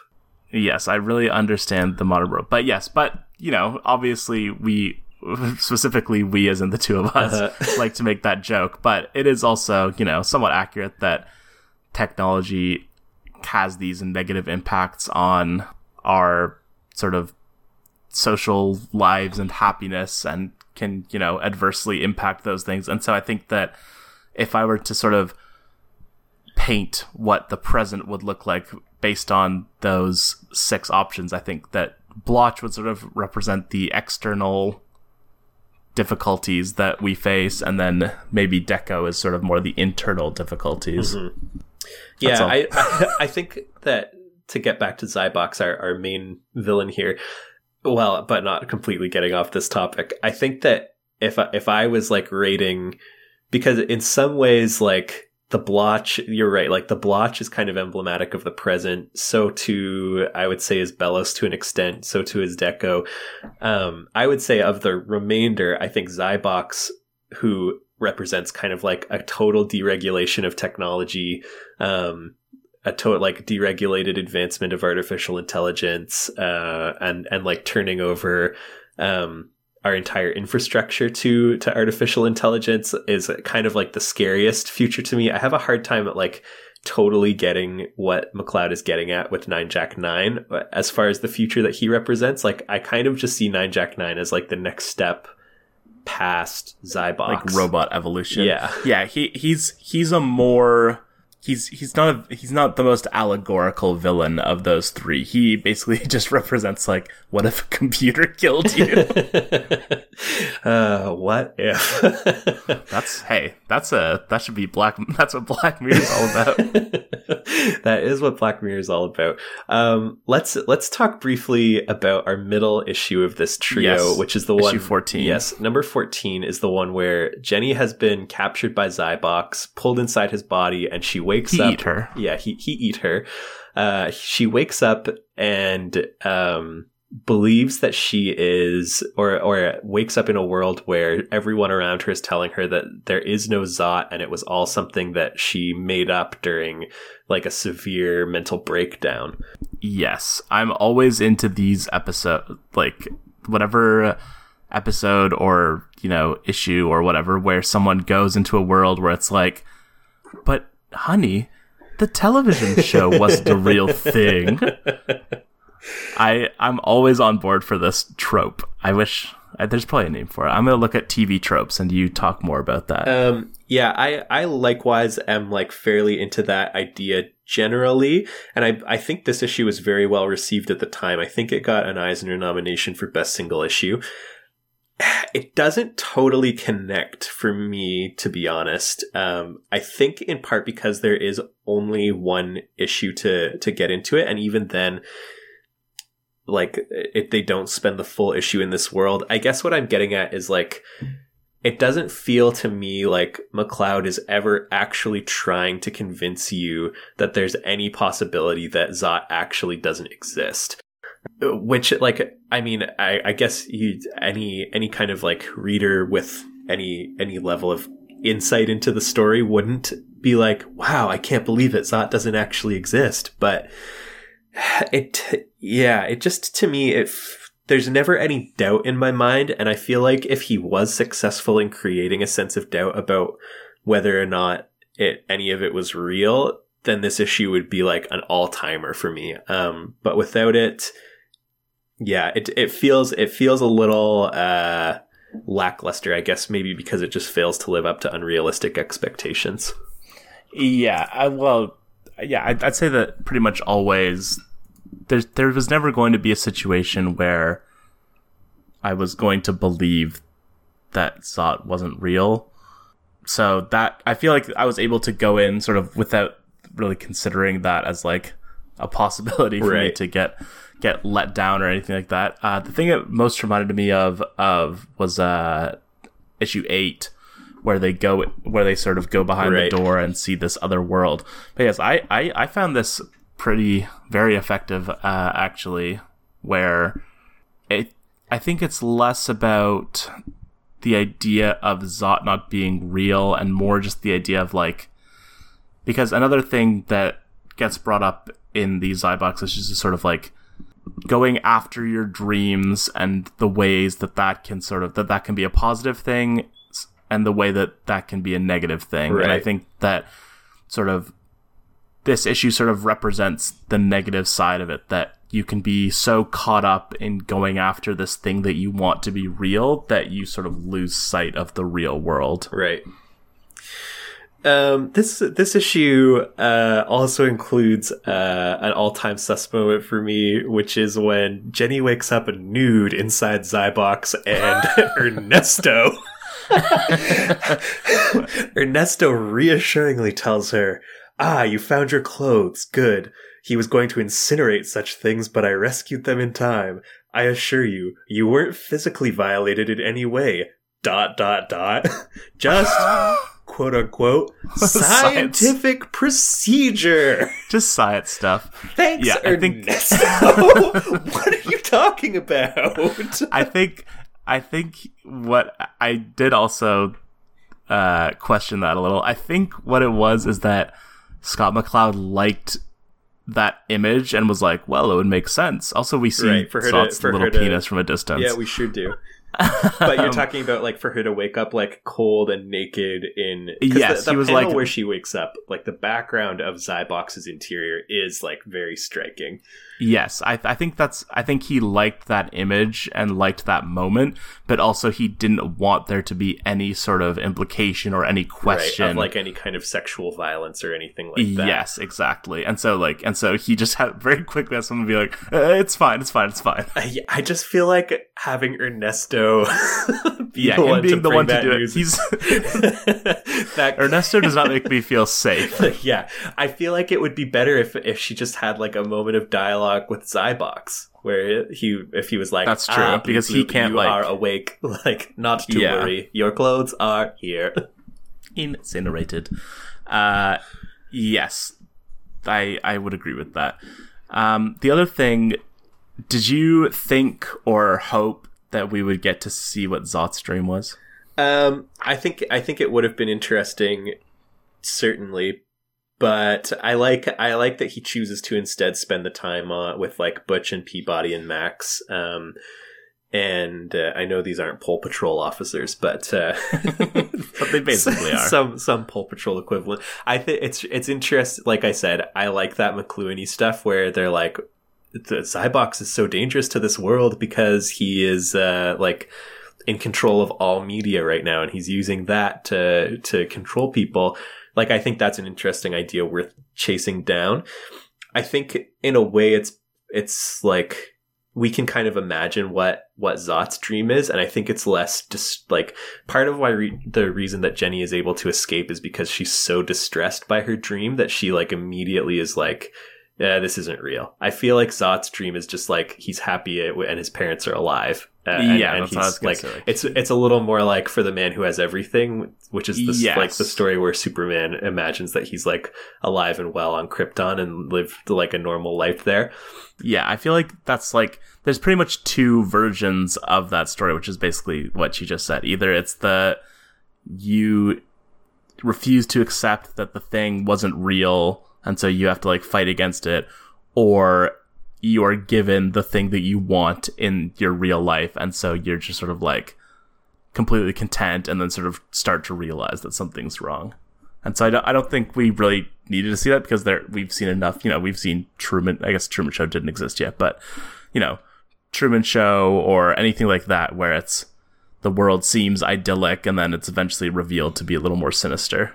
Yeah, I think uh, I think we can imagine pretty clearly what Zot's dream world is probably like, and the fact that he doesn't wake up from it um, under under like his own power. Uh, you know, I think I think there's that what he really wants to set out to accomplish here is to establish something about Jenny rather than something about Zot, and so it makes sense to me that we're we're just going to see Jenny's dream and and then use her to be kind of the uh, vehicle for exposition to learn a bit more about what Zybox has been doing while she's been in the dream world. Right, exactly. Um, and then we get into yes. so Floyd saves the day. Floyd Floyd saves the day. Grr. you're, you're not committed to this. The, the world the world dances to the uh, tick of Ernesto's watch as he lies dead against Zybox's uh, power power cell. He wasn't dead. What I didn't. He- he is uh, dead People talked about that as well, but I didn't. I, I never perceived him to be dead in that. Um, but anyways, that's probably just me misreading it. He But yeah yes. he he definitely like kind of like fades away. Um, although I- that Isn't we he like inside of a box at some point? he's he's inside oh oh so what you see is that after uh, zybox gets struck with lightning his like dying thoughts are that he replays he's replaying Oh, the, yes, the he's conversation remembering. yeah that ernesto was having right after he like sets zybox loose uh, through That's his right. like poorly worded command or his you know expression of whatever yes, I, I liked the way that that was brought back in. But yeah, yeah, his his death scene is good because uh like he's he threw himself on the power converter. He's like slowly dying and Max Max is there and he kind of like apologizes for it. And his last words are uh things are getting pretty fuzzy. I've got a friend in New York who plays marimba Max. I could give you her Oh, number. yes, and then yes, yes. then he's dead. Which pour one out for poor Ernesto and his his marimba. Indeed. Um, then the the reveal later that that essentially Nine Jack Nine has been playing in Max's band. Uh, we'll talk about that in a second. But but yes, what I all I wanted to say was that the idea of like this like global brainwashing thing, like being foiled and then causing the world to all dance together, is like a very Zot idea. yeah, certainly.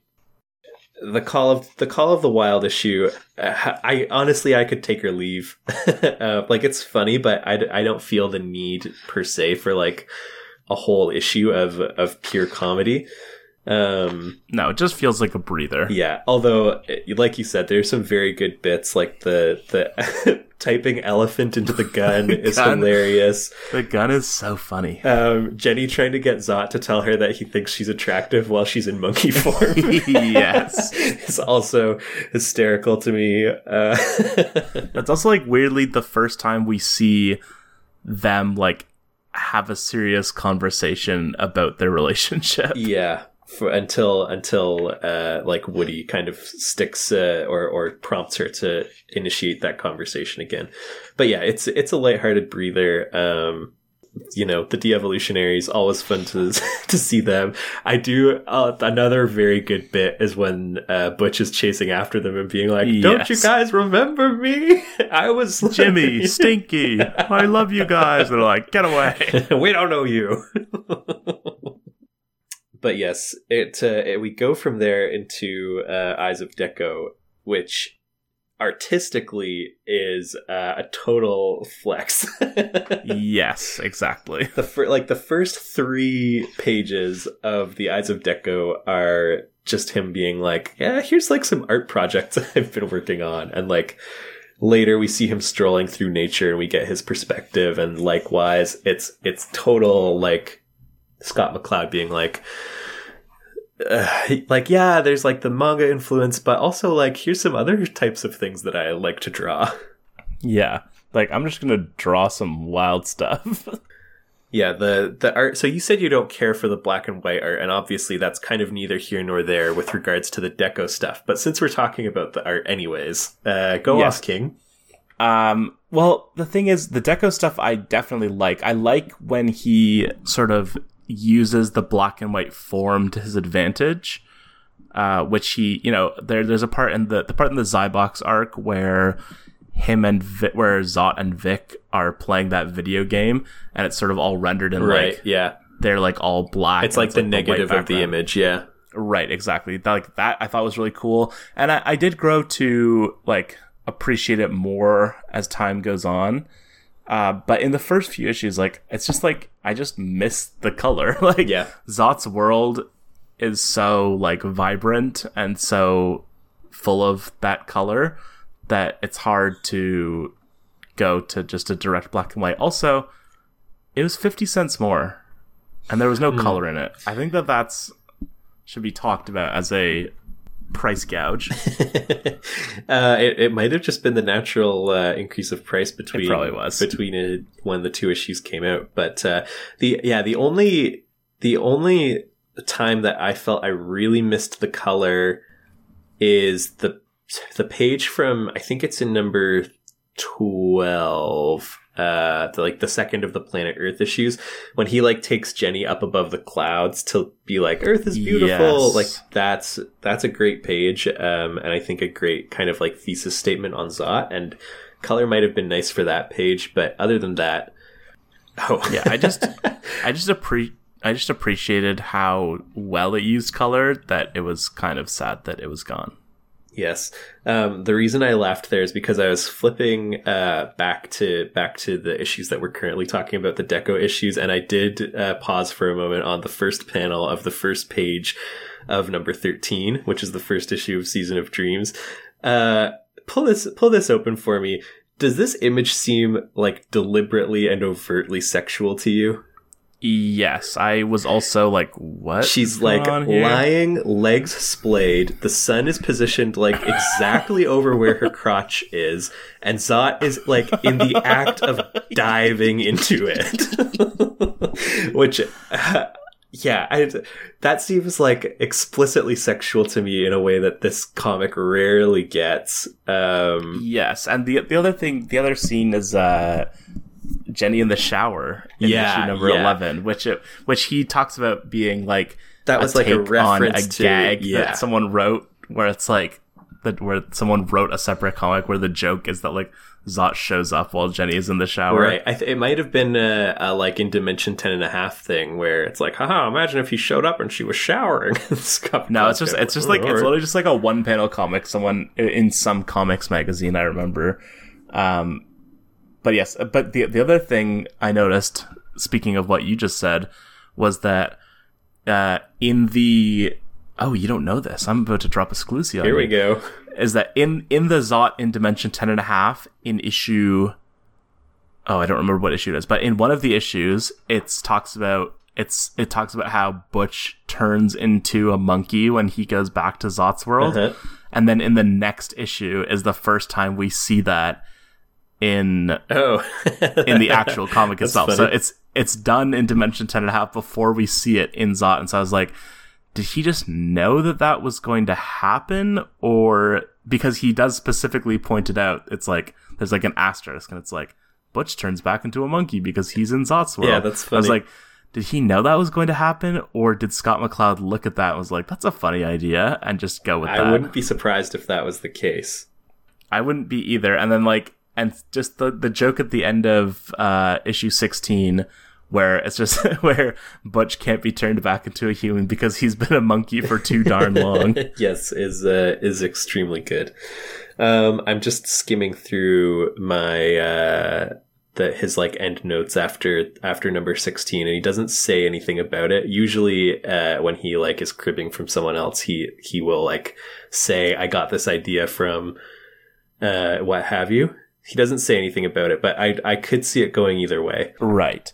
But yes, um, to go back to Ides of Dekko, Great, great. Uh, I think these are probably my two favorite issues uh, in in this.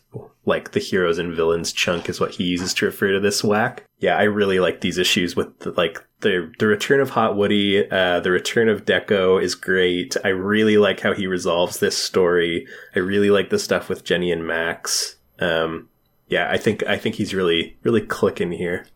Yeah, and and I think that like I talked about, this is sort of where you first get back into Zot world and you sort of like allow that to be a more fleshed out and a more nuanced place rather than in like Call of the Wild where it's strictly like a lighthearted superhero world and the same of Planet Earth as well.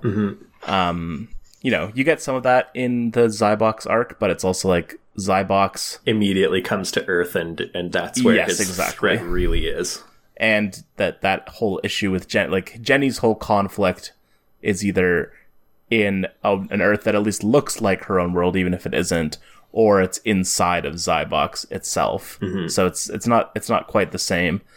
Um, but yes, I I totally agree with you. Um, it does feel like Dekko is just like an inspiration for Scott McCloud. Um, definitely for his art because he just Yeah, every every time it's like a Dekko POV shot, he like goes ham.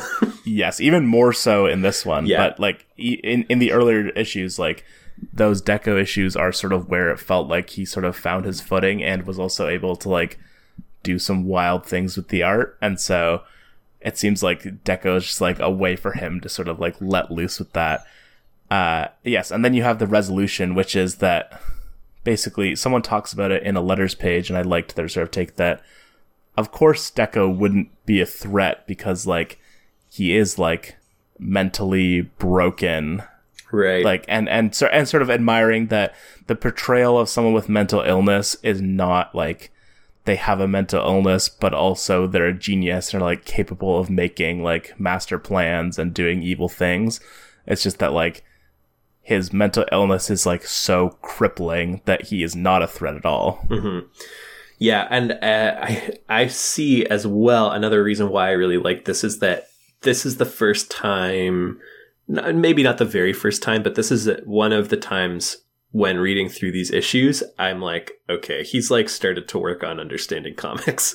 Um, right. He's playing with the form for sure. Yeah, and like like the scene where uh Dekko like looks at the looks at the paintings with Max or the photos or or what have you and he does like the the series like the close-ups on what they are. That's like very just just like in the structure of the page it reminds me a lot of uh, of understanding comics the way that he'll do like these close-ups on things to and and talk about them. And then having um dekko then start to talk about like kind of the idealized form and uh, and how how like art allows you to capture sort of the perfect ideal in a way um those are things that I think he sort of starts to get at or get into with uh, with understanding comics as well.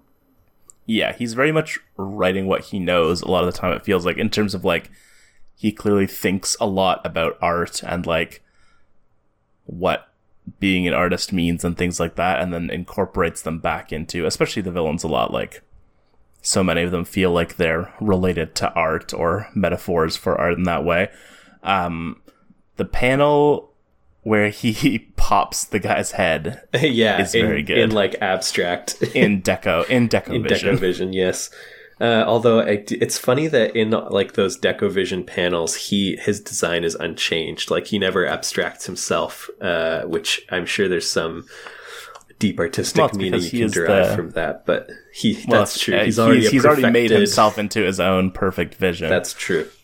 But yes, and I, I really like that sequence, that sort of hallucination sequence at the very end with Sarah, where it's like, well, the logical endpoint of your belief system is that you should also be erased. because yeah because like you are chasing a, a realm of like idealized forms and if you physically exist in it then you are still representative of the shortcomings of reality uh, so you need Right. to be gone to yeah the the blank white panel after he or like the the fully white Yeah. page after he says behold my masterpiece and then wipes himself out and he just takes a full empty page is like oh chef's kiss to the to that Yeah. for me i get like a little spine spine chills reading that part Yeah, when when a comic like the one of the best, my favorite things in comics is like a good beat, yeah and that's like yeah, when whenever someone just like does a beat in that way, like whether like it's a splash page or just a panel or anything like that, like whenever it just like takes a second to be like quiet for a second and then like goes back in. I like that in music too. Hmm. Um yeah i i would have even liked a double page like two two pages Yeah, I, I thought think- I thought it was gonna. Cont- I thought I there was like one percent of me that was like that could just be the end of the comic, and the remaining pages could be blank. Yeah, I think I think if I was uh, his his editor, I would be saying like because because in mine uh, the left hand side page is the one where he does behold my masterpiece, and then the right page is blank.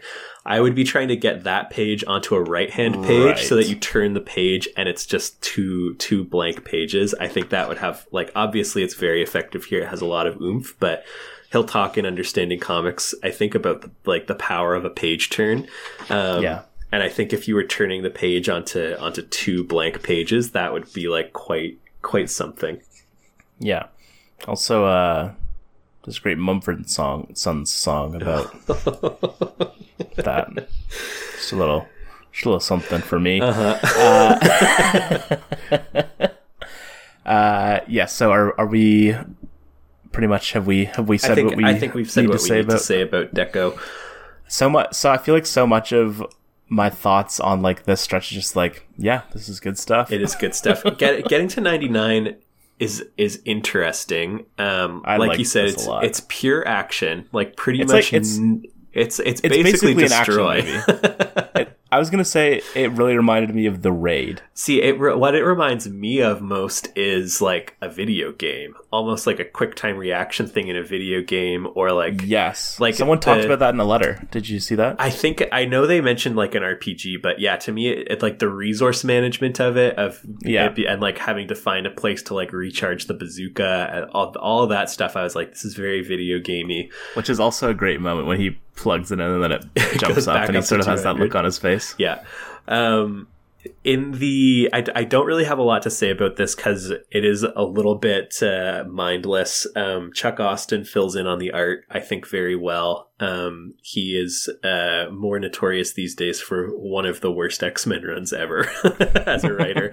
Um, but but his art is uh, is very good as a fill-in for McCloud here in the Harper Collins collection I have, he includes a copy of the script, quote unquote, that he sent to Chuck Austin for these issues. And he says this is how he scripts every issue, and it is completely demented. Um, I'm just flipping to it to see if I can find it. I'm too uh, I'm too deep into the blotch here. What's in the blotch? That's something. So what he sent him was not a script, but a full breakdown of both issues. Um, and if you look at so what he had like it's fully laid out. He's got all the text, all the dialogue, all the sound effects, every page broken down and like roughed out. It's basically the finished issue. Uh, but like just done rough. Uh, All right. And, and then he says that he Uh, so yeah, this is what he says about it. A typical artifact of my borderline OCD working methods. My first step in plotting the story was to make tiny rough scribbles of each page with felt tip pens on 3x5 note cards, then hinge them accordion style on the back with drafting tape so that they could be viewed all at once or in spreads. So it's like a stack of pages that you can like unfold to see the whole thing, the whole thing at once. That is psychotic. Yeah, and then he says, My final script took the form of comprehensive layouts, drawn full size in markers, and also hinged with tape for accordion style viewing. This was the only script I sent to Chuck and the only kind of script I've ever create for myself. I've never typed a full script for stories I plan to draw, preferring instead to work out all pacing, composition, and dialogue visually with these elaborate comps. Um, this contributed to delays and the stiffness in my own art. By the time I inked any given issue of Zot, I'd typically already drawn each panel two or three times. That Completely demented. insane. And yeah, obviously, like now everything makes perfect sense. But, like you were like planning a wedding and had to do this. yeah, the fact that he is basically drawing every issue three times from the note cards to the roughs to like the final. So it's actually more like four because he sh- he shows thumbnails of the of the note cards and they are similarly like they might not have all the text on them and stuff but it's like a full storyboarding of the issue. Then he does it at full size in what like you could basically publish what is what what is included here. And then he sends that to Chuck Austin who basically faithfully recreates it but normally he would just draw it himself. It's completely insane Um, I yes, I have the letter here that someone wrote. This is from Malcolm Bourne from Cricklewood, London. Yes, I suppose that for Zot, getting to 99 was like being involved in the ultimate video game, while for Jenny, it was like playing the game. I wouldn't be surprised if that's where you got the idea from.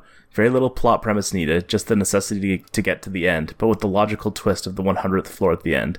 And the game was complete with various weaponry of limited lifespan, defensive fields, changing environments, Space Invaders Deluxe! Exclamation mark. Yeah, but uh, yeah, uh, like I said, not not much to say about that. But you can basically they they include the full quote unquote script, and you know the the art is like roughed out for sure, but yeah, it's it's insane. if you Yeah, can, it's also if you can find it, like I recommend looking at it to see how detailed these pages are that he sends as the like quote unquote script. It's crazy. I, I can imagine. Uh, it's also a very Zodian thing that, for the you know, with the exception of that end part with the bazooka, um, it's a story about fighting your way through like hordes of enemies. But the way that you get through it is like you don't fight anyone, Yeah. and you just like move as quickly as you can and avoid everyone and don't hurt anything. Because you need your bazooka to blow doors open. Yes. um. So yeah, that's all I really have to say about uh, getting to ninety nine. I'm not sure if you have more that you want to add.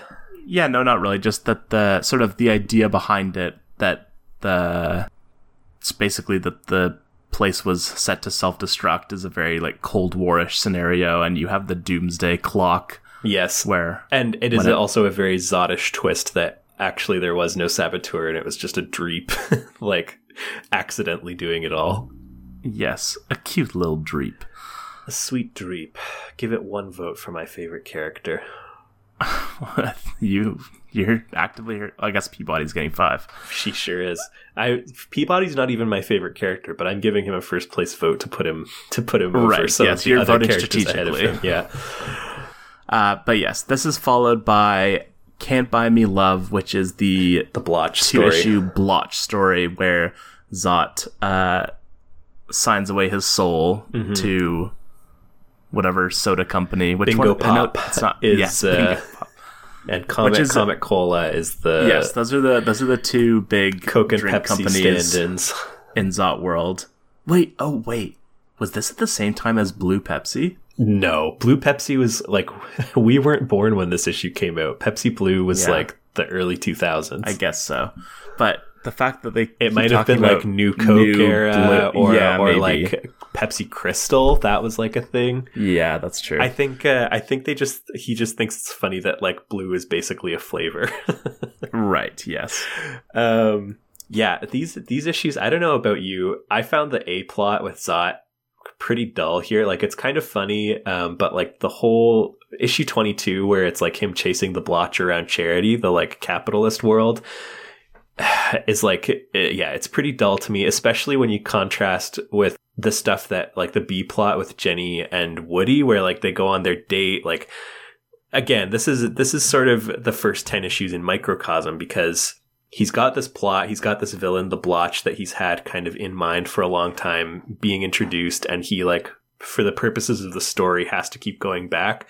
But I just feel like he clearly would rather spend like 10 pages every issue on on Jenny and Woody like hanging out in a university town um, and like going to see buskers. Yeah, that's definitely the far more important elements of this little storyline. I mean, the thing with the blotch is like you talked about it, how the big the villains are either, you know, loud and competent or quiet and menacing, and the blotch is the only loud and competent villain who gets like Two an issues, entire story yeah. arc devoted to his machinations, and it's just like it's the blotch, man. Truly is the Blotch. the blotch is not like a th- really like he doesn't come across threatening like he's vaguely interesting he's just like he's like the bad guy from space jam like he's just like a comic cigar chumping businessman Yeah. who wants like everything to be a business Yeah. and it's like everyone has their pride See? That's me chomping on my cigar. right of course and then yeah the more the more important thing we get is sort of at the very end where jenny and zot sort of dtr as the kids say to Yes. find the relationship Uh, although, yeah, it's it's a weird uh, conversation because he's like, she she says, "Do you love me?" And he says, "Uh," and he's like, "Do you love me?" And she's like, "Uh, guess." like now now that you mention it, I don't really know. This is yeah, I feel like comparing comparing her conversation with Zot there to the con- the various conversations we've seen her have with Woody are what really to me are like you know Woody Woody's making a uh, he's got a good showing for himself going here. hot woody making moves as my notes once said. Hot Woody is making moves. I, I think I think that that it boils down to that we've reached the point in the series where there's not really time in like the Zot world stories for him to like stop and just like hang out with Jenny. Like there's not very many Yeah. pages like that. Whereas when they're on like normal Earth, um, there's tons of time for hangout stuff and like like the scene where they're hanging out listening to music in Jenny's room in like the first issue is good but there's just no room for him to have stuff like like when uh, Jenny like sees Woody on the side of the road and like walks home with him. Or like I said there there's like like half of that issue is devoted to the two of them going on like a, a date together. There's just not room for her to have those kinds of interactions with Zot, especially in an issue like this, which is so so busy and like so running to to kind of like get the get in like all the all the stuff that he obviously wants to hit on. Like, you know, there's a there, there's that funny gag where he like gets that guy's like bank account and changes the balance from sixty eight thousand eight hundred fifty seven dollars to seven dollars. yes, his, he was like his magic eraser. Yeah, which is uh, v funny and like you know obviously he wants to show off like Faith Co and like Government Inc and like all the all the like capitalist nightmare stuff on charity. Um, and and get to that Zot triumphant panel where he's like, "So sue me, ha ha." Um, it it's overstuffed with ideas um, for for what he wants to show with the blotch, and in his like, it's yeah, it's just another case of competing interests where he's like, he does like those ideas, he wants to show them, but he's more interested in the interpersonal character stuff, and so there's just not enough room for him to do both. Yeah, I think I think definitely a common thread of Zot is that he has more ideas than he can even fit on the page. Yeah. And especially like with him like clearly having difficulty creating the comic, like fully writing and drawing everything that you're yeah, it's it's like he's trying to get so much into one issue, which is great in its own way because it's like wow, every issue is like full of really good stuff. But then it also feels like you're sort of running around sometimes. And that sort of gets back to what I was talking about earlier with how Zot's world just feels like less intrinsic to the emotional or the thematic. Well, you know, thematic certainly with the blotch and stuff, but it feels less important than the stuff we see in Jenny's world. Yes. Um, in his like post notes on this issue, McCloud relates like this funny anecdote where he talks about how he and Ivy were like friends with Kevin Eastman and Peter Laird at the time that he was working on this, the creators obviously of uh, Teenage Mutant Ninja Turtles, right? And and this coming out at the height of like Turtle Mania uh, when they were like merchandising absolutely everything. and he, yeah, he's so he's writing about how like part of the reason that he thought the blotch was so scary was because they were making like no money and the idea of like a world where you have to pay for everything and someone has the power to just like tap your tap your card and steal your life savings. He was like horrifying and then he tells this story about how like yeah so we were at the grocery store we were friends with like kevin and pete and um I, I we were grocery shopping and I saw like on the shelf this box of uh, Teenage Mutant Ninja Turtles like mac and cheese like Kraft Dinner merchandise to Teenage Mutant Ninja Turtles. And I thought it was really funny. And so I like picked it up and I was gonna buy it and show Ivy and then I looked at the price and it was too expensive. I couldn't afford to buy the Teenage Mutant Ninja Turtles mac and cheese as like a gag, uh, a gag thing to be able to like go home and call them and be like, "Hey, I bought your macaroni!" Ha ha ha. Um, and then and then segues out of that to talk about how Kevin Eastman basically like funded him uh, writing Understanding Comics. But I thought that was a funny anecdote and and gives some insight into maybe why the blotch has some uh, some interest to him. Yes, I mean that sounds like lack of commitment to the bit, quite honestly. But truly, but you know, uh, yeah. So I think we can press on to Ghost in the Machine, yes. which is the second last arc of uh, of this section. Yeah, uh, it starts with Jenny listening to Talking Heads, which well, is cool. No, it starts with uh, a phenomenal image of Nine Jack Nine like skating on the third rail through a subway system, oh, which yeah. is amazing. Yeah, like I said, I read the black and white issues first, uh, so this was like the first time I'd ever seen Nine Jack Nine, and this like opening sequence of where it shows him like appearing to all these people through their technology is like completely horrifying. Like the close up of the outlet after the baby almost touches it. Yes, is like that's what that's exactly what I was talking about with like taking a beat where it's like, ooh, the scary face of the plug. Yeah, and again, that's that feels to me like a very understanding comics thing that uh, you know we can talk about it when we get to understanding comics but it feels very evocative to me. Like him moving through the the traffic lights is really cool as well. And then when she so she is uh, yes listening to the talking heads which is very cool um, but when she sees his face in the microwave, I was like, and like not not knowing anything about him, not knowing how his powers work, and seeing that the like her response is total terror, and the first thing they do is like kill all power to the house. It's yeah, it's just very cool, especially if you haven't encountered Nine Jack Nine before. It establishes him like very quickly as a menacing figure. Not that you know him wrapping his his arms or, his hands around uh, Zot's throat when he first appears isn't uh, isn't effective for doing that. But yeah, it it really establishes the terror of him like right off the bat. Yeah, it definitely people talk a, a lot in the letters about like how people pe- people use Doctor Doom as an example a lot of like saying like oh like this is Zot's Doctor Doom where it's like sort of his his most iconic foe or his greatest foe. Um, and I think that yeah, what like you said that that little section really sells that Nine Jack Nine is like a huge threat. Like it's someone that everyone, including Zot, really is afraid of.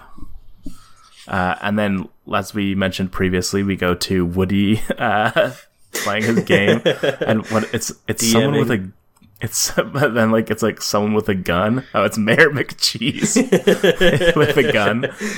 Yes, and, this is yes. Uh, this is these are important characters. Uh, when we get into the last chunk of issues, uh, Ronnie, Elizabeth, Bob, and George uh, become like the new the new extended cast in lieu of like Max and Peabody and uh, and um, you know and company. Not to spoil too much, but the his being stranded on Earth does not get resolved immediately, um, and mm-hmm. so yeah, this is our first introduction to characters who end up being quite important and really, in some ways, the focus of uh, of the last eight or nine issues that uh, that are in the run. So it's funny to see them here. Uh, he's obviously you know angling towards that. Yeah. Um, yeah, and it also sort of gets across that Woody is hot now, and he doesn't and he doesn't need them anymore. I mean, I think it's less focused on now he's hot and he doesn't need them anymore. But I, I actually liked it because they do, they, you know, they talk about how he doesn't really seem to have his like heart in the game anymore. Um, but I think it is also reflective of like when he kind of rebukes Jenny for saying like you're hot now and like so that's great but he's kind of like it doesn't matter if i'm hot woody or or uh, scott mccloud avatar woody um, hot woody or scott woody yeah i'm i'm still gonna like hang out with my friends and like play role-playing games with them and write a story about mayor mccheese with yeah, a gun which is also which is also reflect i just remembered i didn't give my terry thoughts she's cool mm-hmm. um but also kind of mean sometimes. but yes, uh, that's that's sort of reflected when Hot Woody shows back up, and Terry's like, he's still a nerd. it's like this is like the hottest man. this, this allegedly fourteen-year-old boy who's actually yeah. twenty-one now. like literally Superman. He looks like Superman. he's so hot. Uh, but yes, uh, he's a, he he appears briefly to challenge uh, Jenny about the nature of their relationship, which uh, you know, good good little sequence there. Yes, I like that him he and Zot never really like they're they're obviously rivals, but they never really like face off. No, well, because they like each other and they like yes, respect exactly. each other. because Zot doesn't hate anyone, and and can't really hate Zot. Yeah. because like not only because like he's a good guy, but he's also just like so devoid of like cynicism. Yeah. Like even, it's hard to sort of poke holes in him. Yeah, even in that page, like he's smiling to see them like make up with each other after they have like that little tiff. uh, right. Like he's he too much is yeah invested in people like being happy to to really dislike. Um, but the yeah the overarching story through here of the like this is what you were talking about at the beginning right about like it gets a little bit back more into kind of the political reality of uh, of Zot's world right this especially i mean partly because 9 jack 9 is present but it yeah. definitely does feel very similar to the you know sort of yeah like the last few issues, issues of, of yeah, the original exactly. run yeah yeah the story itself I only really appreciate as kind of like the vehicle for all the Nine Jack Nine stuff. Like, uh, yeah, it, the the whole like revolution stuff doesn't really interest me that much. But seeing seeing like Nine Jack Nine in action is fun. Yeah, there's a. I think I think as well. Like one of the most impactful segments from this section of the run is is in these issues. I think when Susie, the girl who he's like trying to rescue and protect from Nine Jack Nine, like unwittingly touches the electrical box and is just like gone. Yeah, Uh, it's vaporized. yeah again like completely terrifying and like it's it's an interesting contrast i think to someone like drufus's death uh which like played out very very slowly. And she kind of she kind of still has like the drufus and vic moment uh right before that happens where zot tries to like cheer her up and and we kind of like have that have that character moment where the tragedy of the character sort of sinks in. Um but to yeah to to have her like just be there one second and then gone i think again is like speaks to the the anticlimax again that he that he sort of Yeah, likes it's- where like there's there's all this build up like Jack is hunting her and when he finally gets her it's just because like they all turned their backs for a second at the wrong at the wrong time. Like there's no big confrontation with Jack and then he finally gets her. It's just like they they stopped thinking for a second and, like they turned Yeah, it- around at the wrong moment it goes back to the when what we talked about last episode where like you like you mentioned you mentioned Drufus's death where they are similarly while they are very different they're both very similarly like uncinematic. Um Drufus because it's so drawn out and Susie because like it just happens and then it's over and it's like you have to like you don't even really see anything like you don't even know.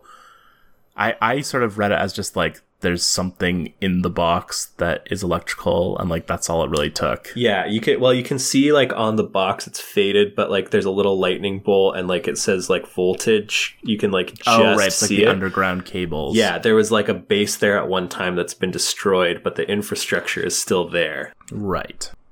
But yes, and and yeah, definitely Zot's reaction to it. It's you know, Yeah. it's even harder than he takes the fire in issue twelve. Like Yeah. Well, it's, just, the, like, it's the first time uh, in like his own world um, where he has like tried to save the day and wasn't able to.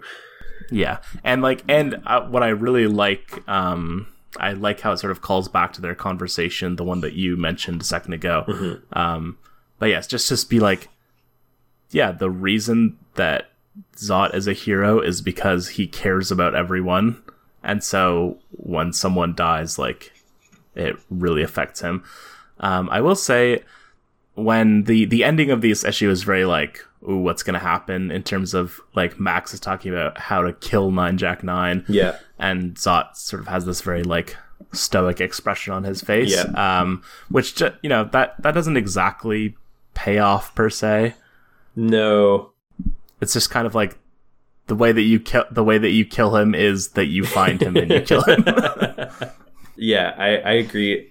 It's it the third issue I think is the weakest of the three, but it but it is also uh, like the only time really in these issues where we see uh, like confrontation between Zot and a supervillain where they actually like kind of fight. yeah Um, and of course he he accidentally kills his uh, operator Sir John Shears, who is Yeah, that- the uh, that stuff is just like I find that stuff interesting, but it's introduced so fast and then resolved. Like I, I feel like I never really got a sense of like what it was. So it's like, is Nine Jack Nine like a program that he is operating, or is it like he is like a persona of him? And then he talks about like how like that's not the real John Shear, and he like had plastic surgery. Yeah, it it is confusing. Uh, all all that stuff. Um, and speaking of Sir John Shears, he uh, in his like liner notes. So I'm I'm prepared to plead ignorance here. He in like says something that indicates that the name Sir John Shears is supposed to be a joke, and I just don't get it. Like, what's what's the Sir joke? John Shears. S. I, I mean, I maybe it's a reference to some celebrity that Maybe used to exist. Yeah, he, he says a lot of readers couldn't buy the way Sir John Shears brackets get it, get it, Mr. Subtlety, that's me, was allowed to hang out in Max's company for so long, blah blah blah. I'm just like, I don't get it. if you could explain the joke, that would be much appreciated. Yeah. Well, I don't know. this is a good segment. Truly. Uh, yeah, I was hoping you would be able to Google it and figure it out, but we'll uh, we'll have to live in ignorance. I am I am trying to Google it, but it's not getting me anywhere yet. Uh, maybe we'll have to add uh, an addendum in our next episode. Yes, perhaps. I'm seeing indeed. that. Oh, actually, I don't want to just dock someone, but I, I searched it and it came, and someone came up on LinkedIn. But I'm not gonna I'm not gonna read out the Their- name and occupation. credentials. Yeah. yeah. So the the last storyline that we have here is uh, Ring in the New, which is sort of just like it's it's kind of like the Sinister Six of uh, of Zot, but it all takes place at a party. he he so in his like end notes he describes the this story as basically just a vehicle to like resolve the the pie contest and like get that gag out of the way which is funny because in Wow, some ways there it's like the most important issue of this entire stretch like number Yeah. number 27 marks is like is is how he like indicates that there's going to be a new status quo that lasts for the rest of the run Yeah, um, yeah. Butch has his friend Boofa. Um, Did you- D's. I was I was going to ask you if you saw that Scott McCloud had talked about how the character was originally named Bofa. I have not seen that. I, I don't even like No, even that, just that- you that's saying not a real. Boofa. That's not a real thing. but does he have a friend named Boofa? Was that real? Yes, I, I there's a didn't character. notice it There's at a all. character named Boofa, which I of course noticed because Boofa D's nuts. Um, but yes, and Uh, so and it, it is. It really does like sort of resolve a lot of stuff. I mean, it resolves and creates new stuff, but you know, you have the blot showing up and getting turned into his like alien form, yes. uh, which is funny. That so I'm I'm Uh, interested. the, the de-evolutionary calling Nine Jack Nine the Great Satan is also because he's like technology incarnate. Yeah. The the idea that this issue uh not I, I wouldn't say introduces but confirms is that um like the the time flow on Zot's Earth is messed up. Yeah, it's funny that he says that this is just uh like a vehicle to get the pie in the face gag out of the way because it's this is like probably the most information we get about the nature of Zot's world. It like I said, it sets up that new status quo.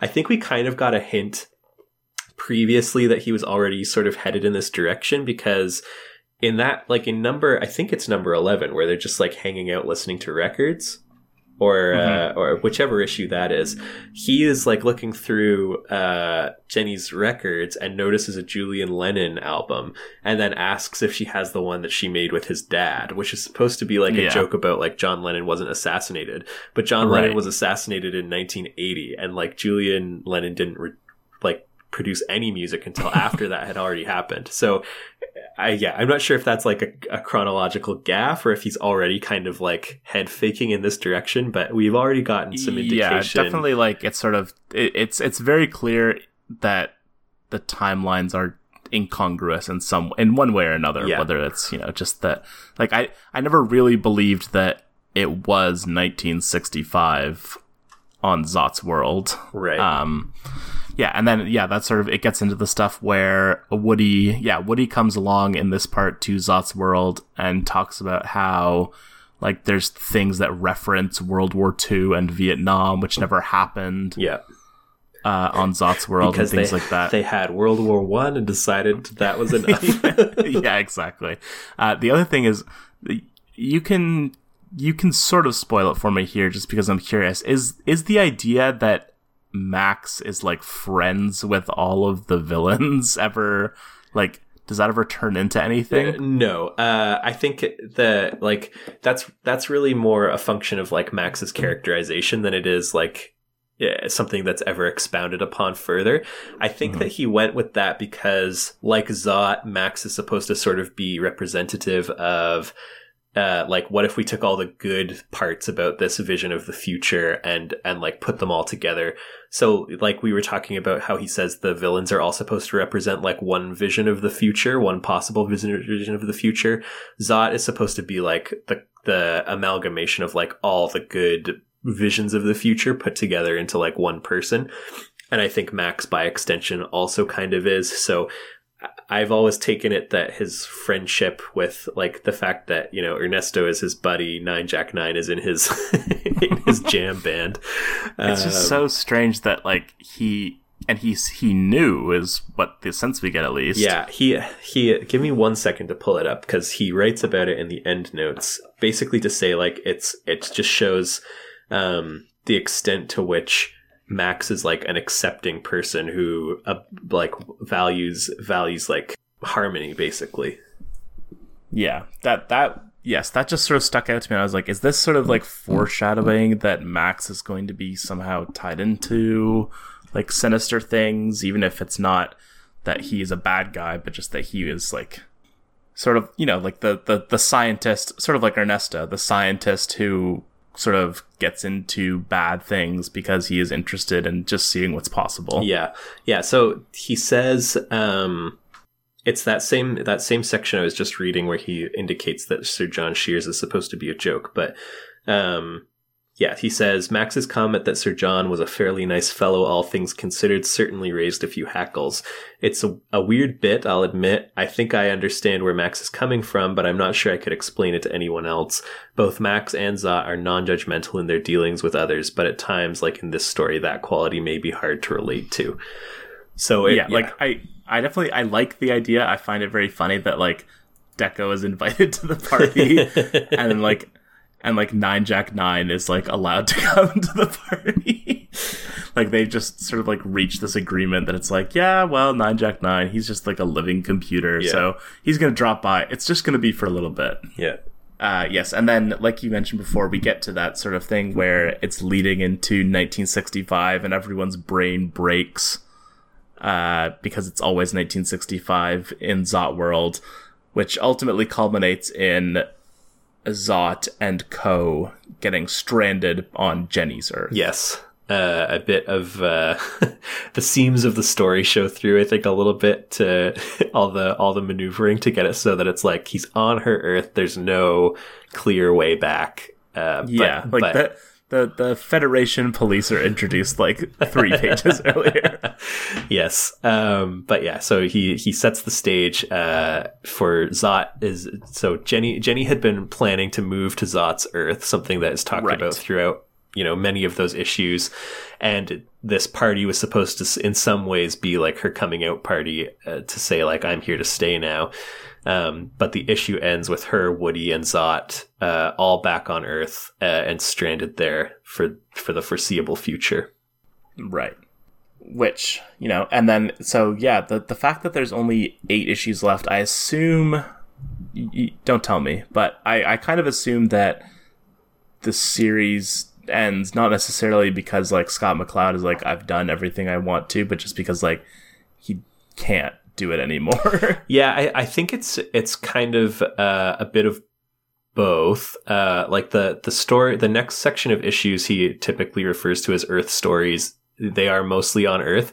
I think he could have kept writing those, but he was sort of like, this isn't really like a Zot book anymore. It's it yeah. like what yeah when people talk about the tone changing for the black and white issues like you you can see all the seeds for it in these ones that we're we're talking about right now.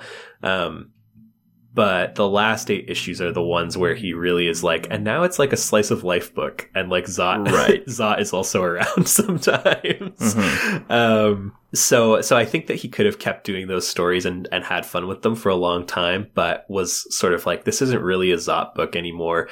I think at that point he is also like really interested in in understanding comics and like kind of working on it in earnest and he's sort of like i can't i i want to do this book um and I can't be working on like a monthly title. It's, it's hard. And, it's hard enough yeah. as it is for and, him to just do this yeah, book, right? And be working on my like my magnum opus at the same time. So I need to just stop. And you know, the like the the book was never like an insane moneymaker. Um, so I think it makes sense at that point where he's interested to take his career in a different direction and, and focus on a new project that he he would wrap it up. Um, the last issue is awesome.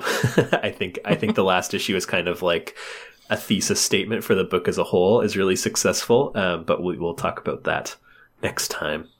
Yeah, I, I can't imagine the ending not being good. like he seems to really na- like whenever there's like a sort of like big moment or like a powerful emotional moment, I feel like he pretty universally like pulls those off extremely well. Yeah, he uh, he certainly yeah comes comes through in the clutch on those ones.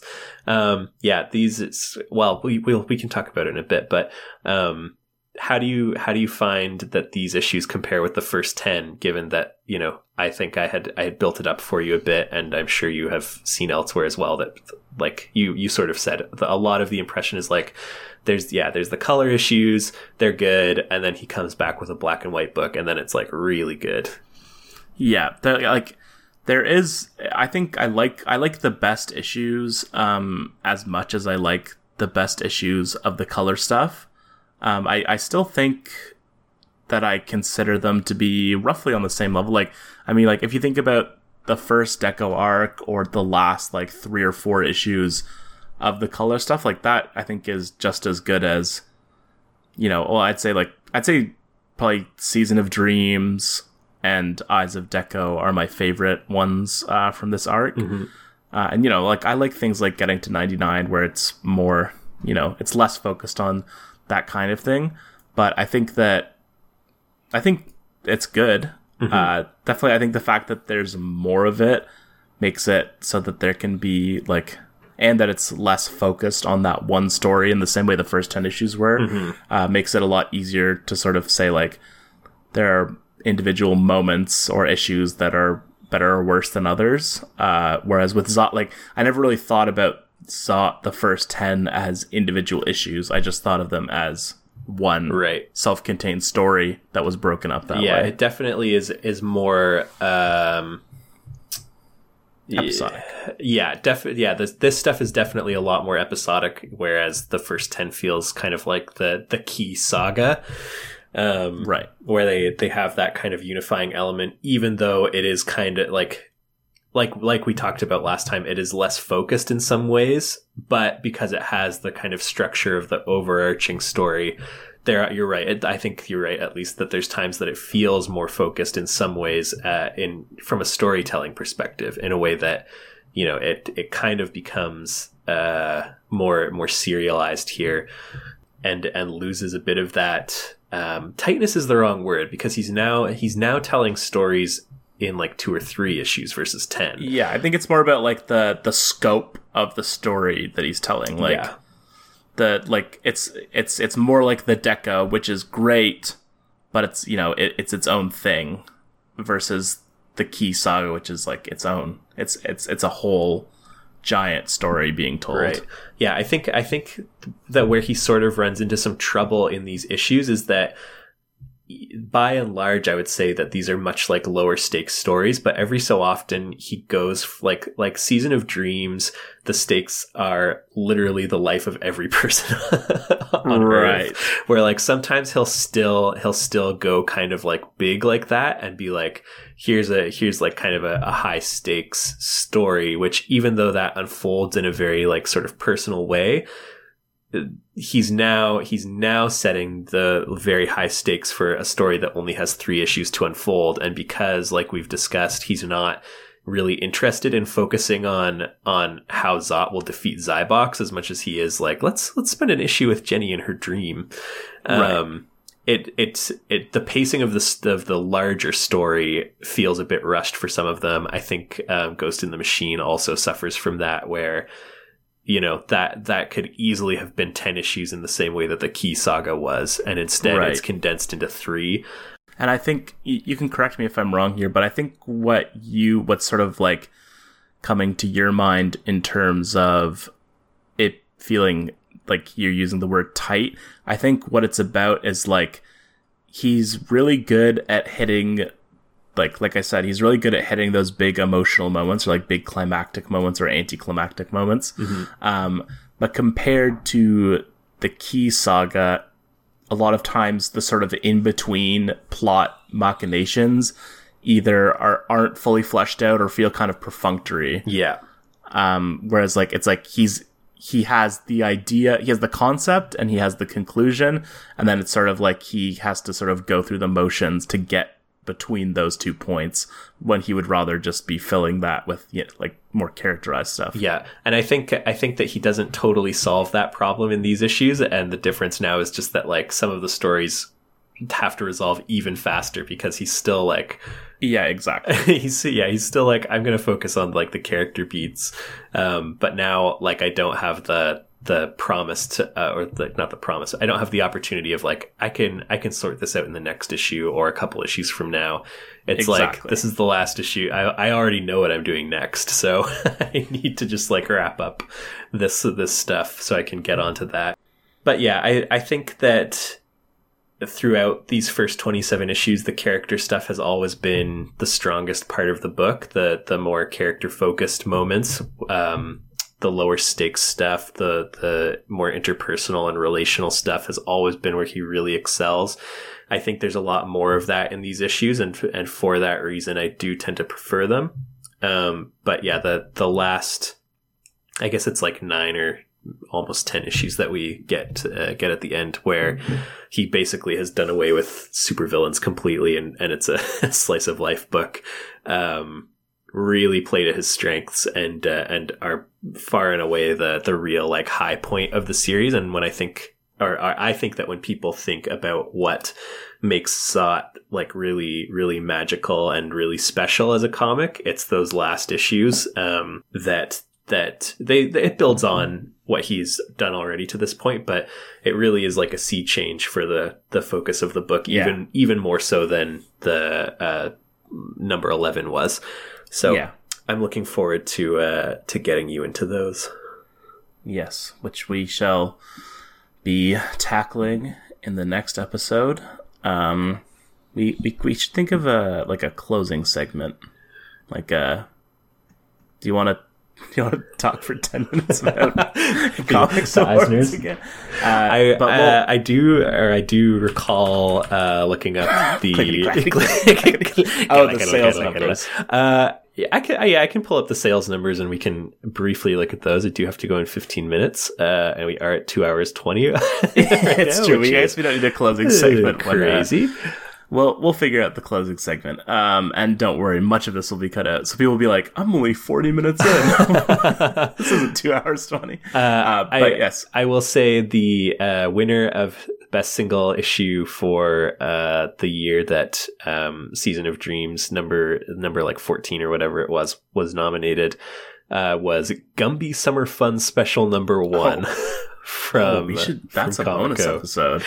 Uh, That was nom. Wait, wait. That, was the best selling, or that was nominated for best comic. Winner of best single issue slash Oh, single We story. should read that. Have I been Uh, telling you how I've been how Gumby has been getting into my life lately? You have not. Um, There's a Twitter account that just posts random screenshots of Gumby, and they're so good.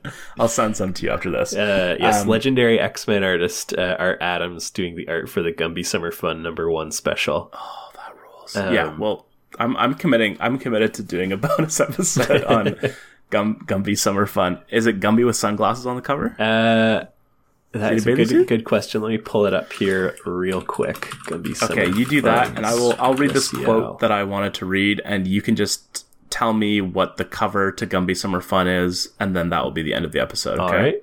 Okay, so the qu- the quote that I wanted to read, um, this guy George Green, he sends in a letter. Uh, it's it's published in issue twenty seven. Uh, so in a, in a way, that's it. Sort of feels like the climax of the letters page as well. um, but yes, it's sort of it's it's this George Green fellow. Um, basically, he's sort of taking Scott to task, um, saying, you know, you talk about race in the comic, like you have Vic as a race as a black character, but you also don't really tackle like his blackness as a concept. Uh, something else I wanted to mention was like he talks about the possibility of Drufus being gay um, in another letters page where he sort of talks about the idea that like this is someone who has been told all his life by his family that he is something that he that that he isn't. Um and sort of this is something that a reader has suggested that he sort of likes. Um and so George Green talks about that as well. He's sort of like he's basically saying like you sort of pay lip service to these ideas but you don't really like tackle them head on in your book um and you don't really like provide any answers to the things you raise Uh, and and Scott McCloud has has a good defense of his ideas. He sort of talks about how you know the it's not always about providing answers to things. Like he says, he has a, I think it's a quote, but he, he says that a, uh, a piece of media that like provides all the answers is just propaganda. Um, but then in in response to the talk of you know him tackling race, uh, which again came up earlier when talking about the characters in New York and things like that, uh, I liked this quote from him. Comics do not need more pampered, straight, upper middle class white boys like me lecturing America about the problems of blacks, gays, women, Hispanics, or the handicapped. Comics do need black writers, gay writers, women writers, Hispanic writers, handicapped writers, and yes, pampered, straight, upper middle classic white boy writers to simply tell it like it is. That's good art and good politics. And fortunately, uh, 35 years later, we've uh, fixed that, and it's no longer a problem with the industry. No, that all all writers are we have true diversity in uh, writers and artists, and certainly in editorial and executive positions. And uh, there's we've problem solved. solved. We've We're solved racism. racism. Race- Okay. racism. All right, the cover of Gumby Summer Fun Special number one is uh, a wraparound cover, or uh, I, I don't think it's technically a gatefold cover, but anyways, it is it is a front and back wraparound cover. The front cover depicts Gumby and his uh, trusty horse sidekick Pokey, uh, both with looks of horror on their faces, running away as a UFO closes in on them, firing lasers from a spinning Gatling gun, and other other UFOs close in.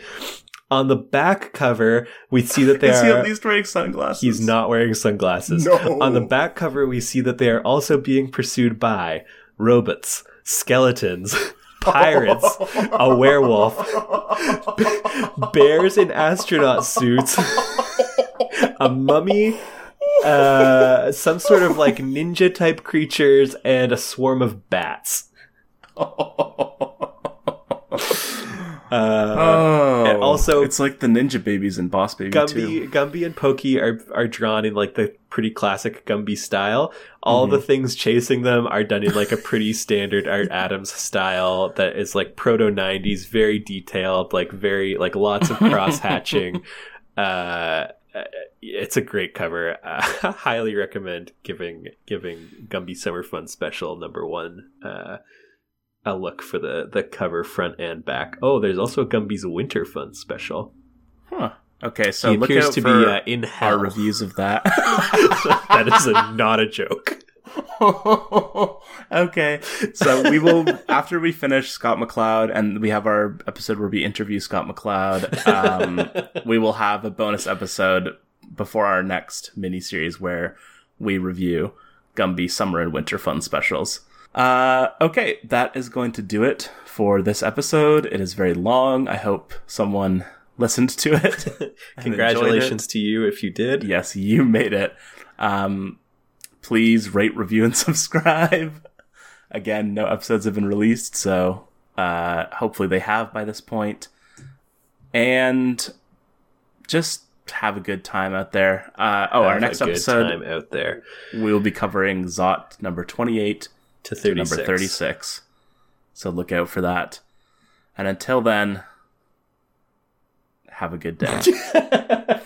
I was trying to think. off. I was trying. I was trying to think of the Borat joke I made Oh. in the last two episodes, but I couldn't. I couldn't even remember what it was supposed to be. Wawa, we'll see you later. Oh, the episode is over. Yeah, I'm stopping my record. I'm stopping my record.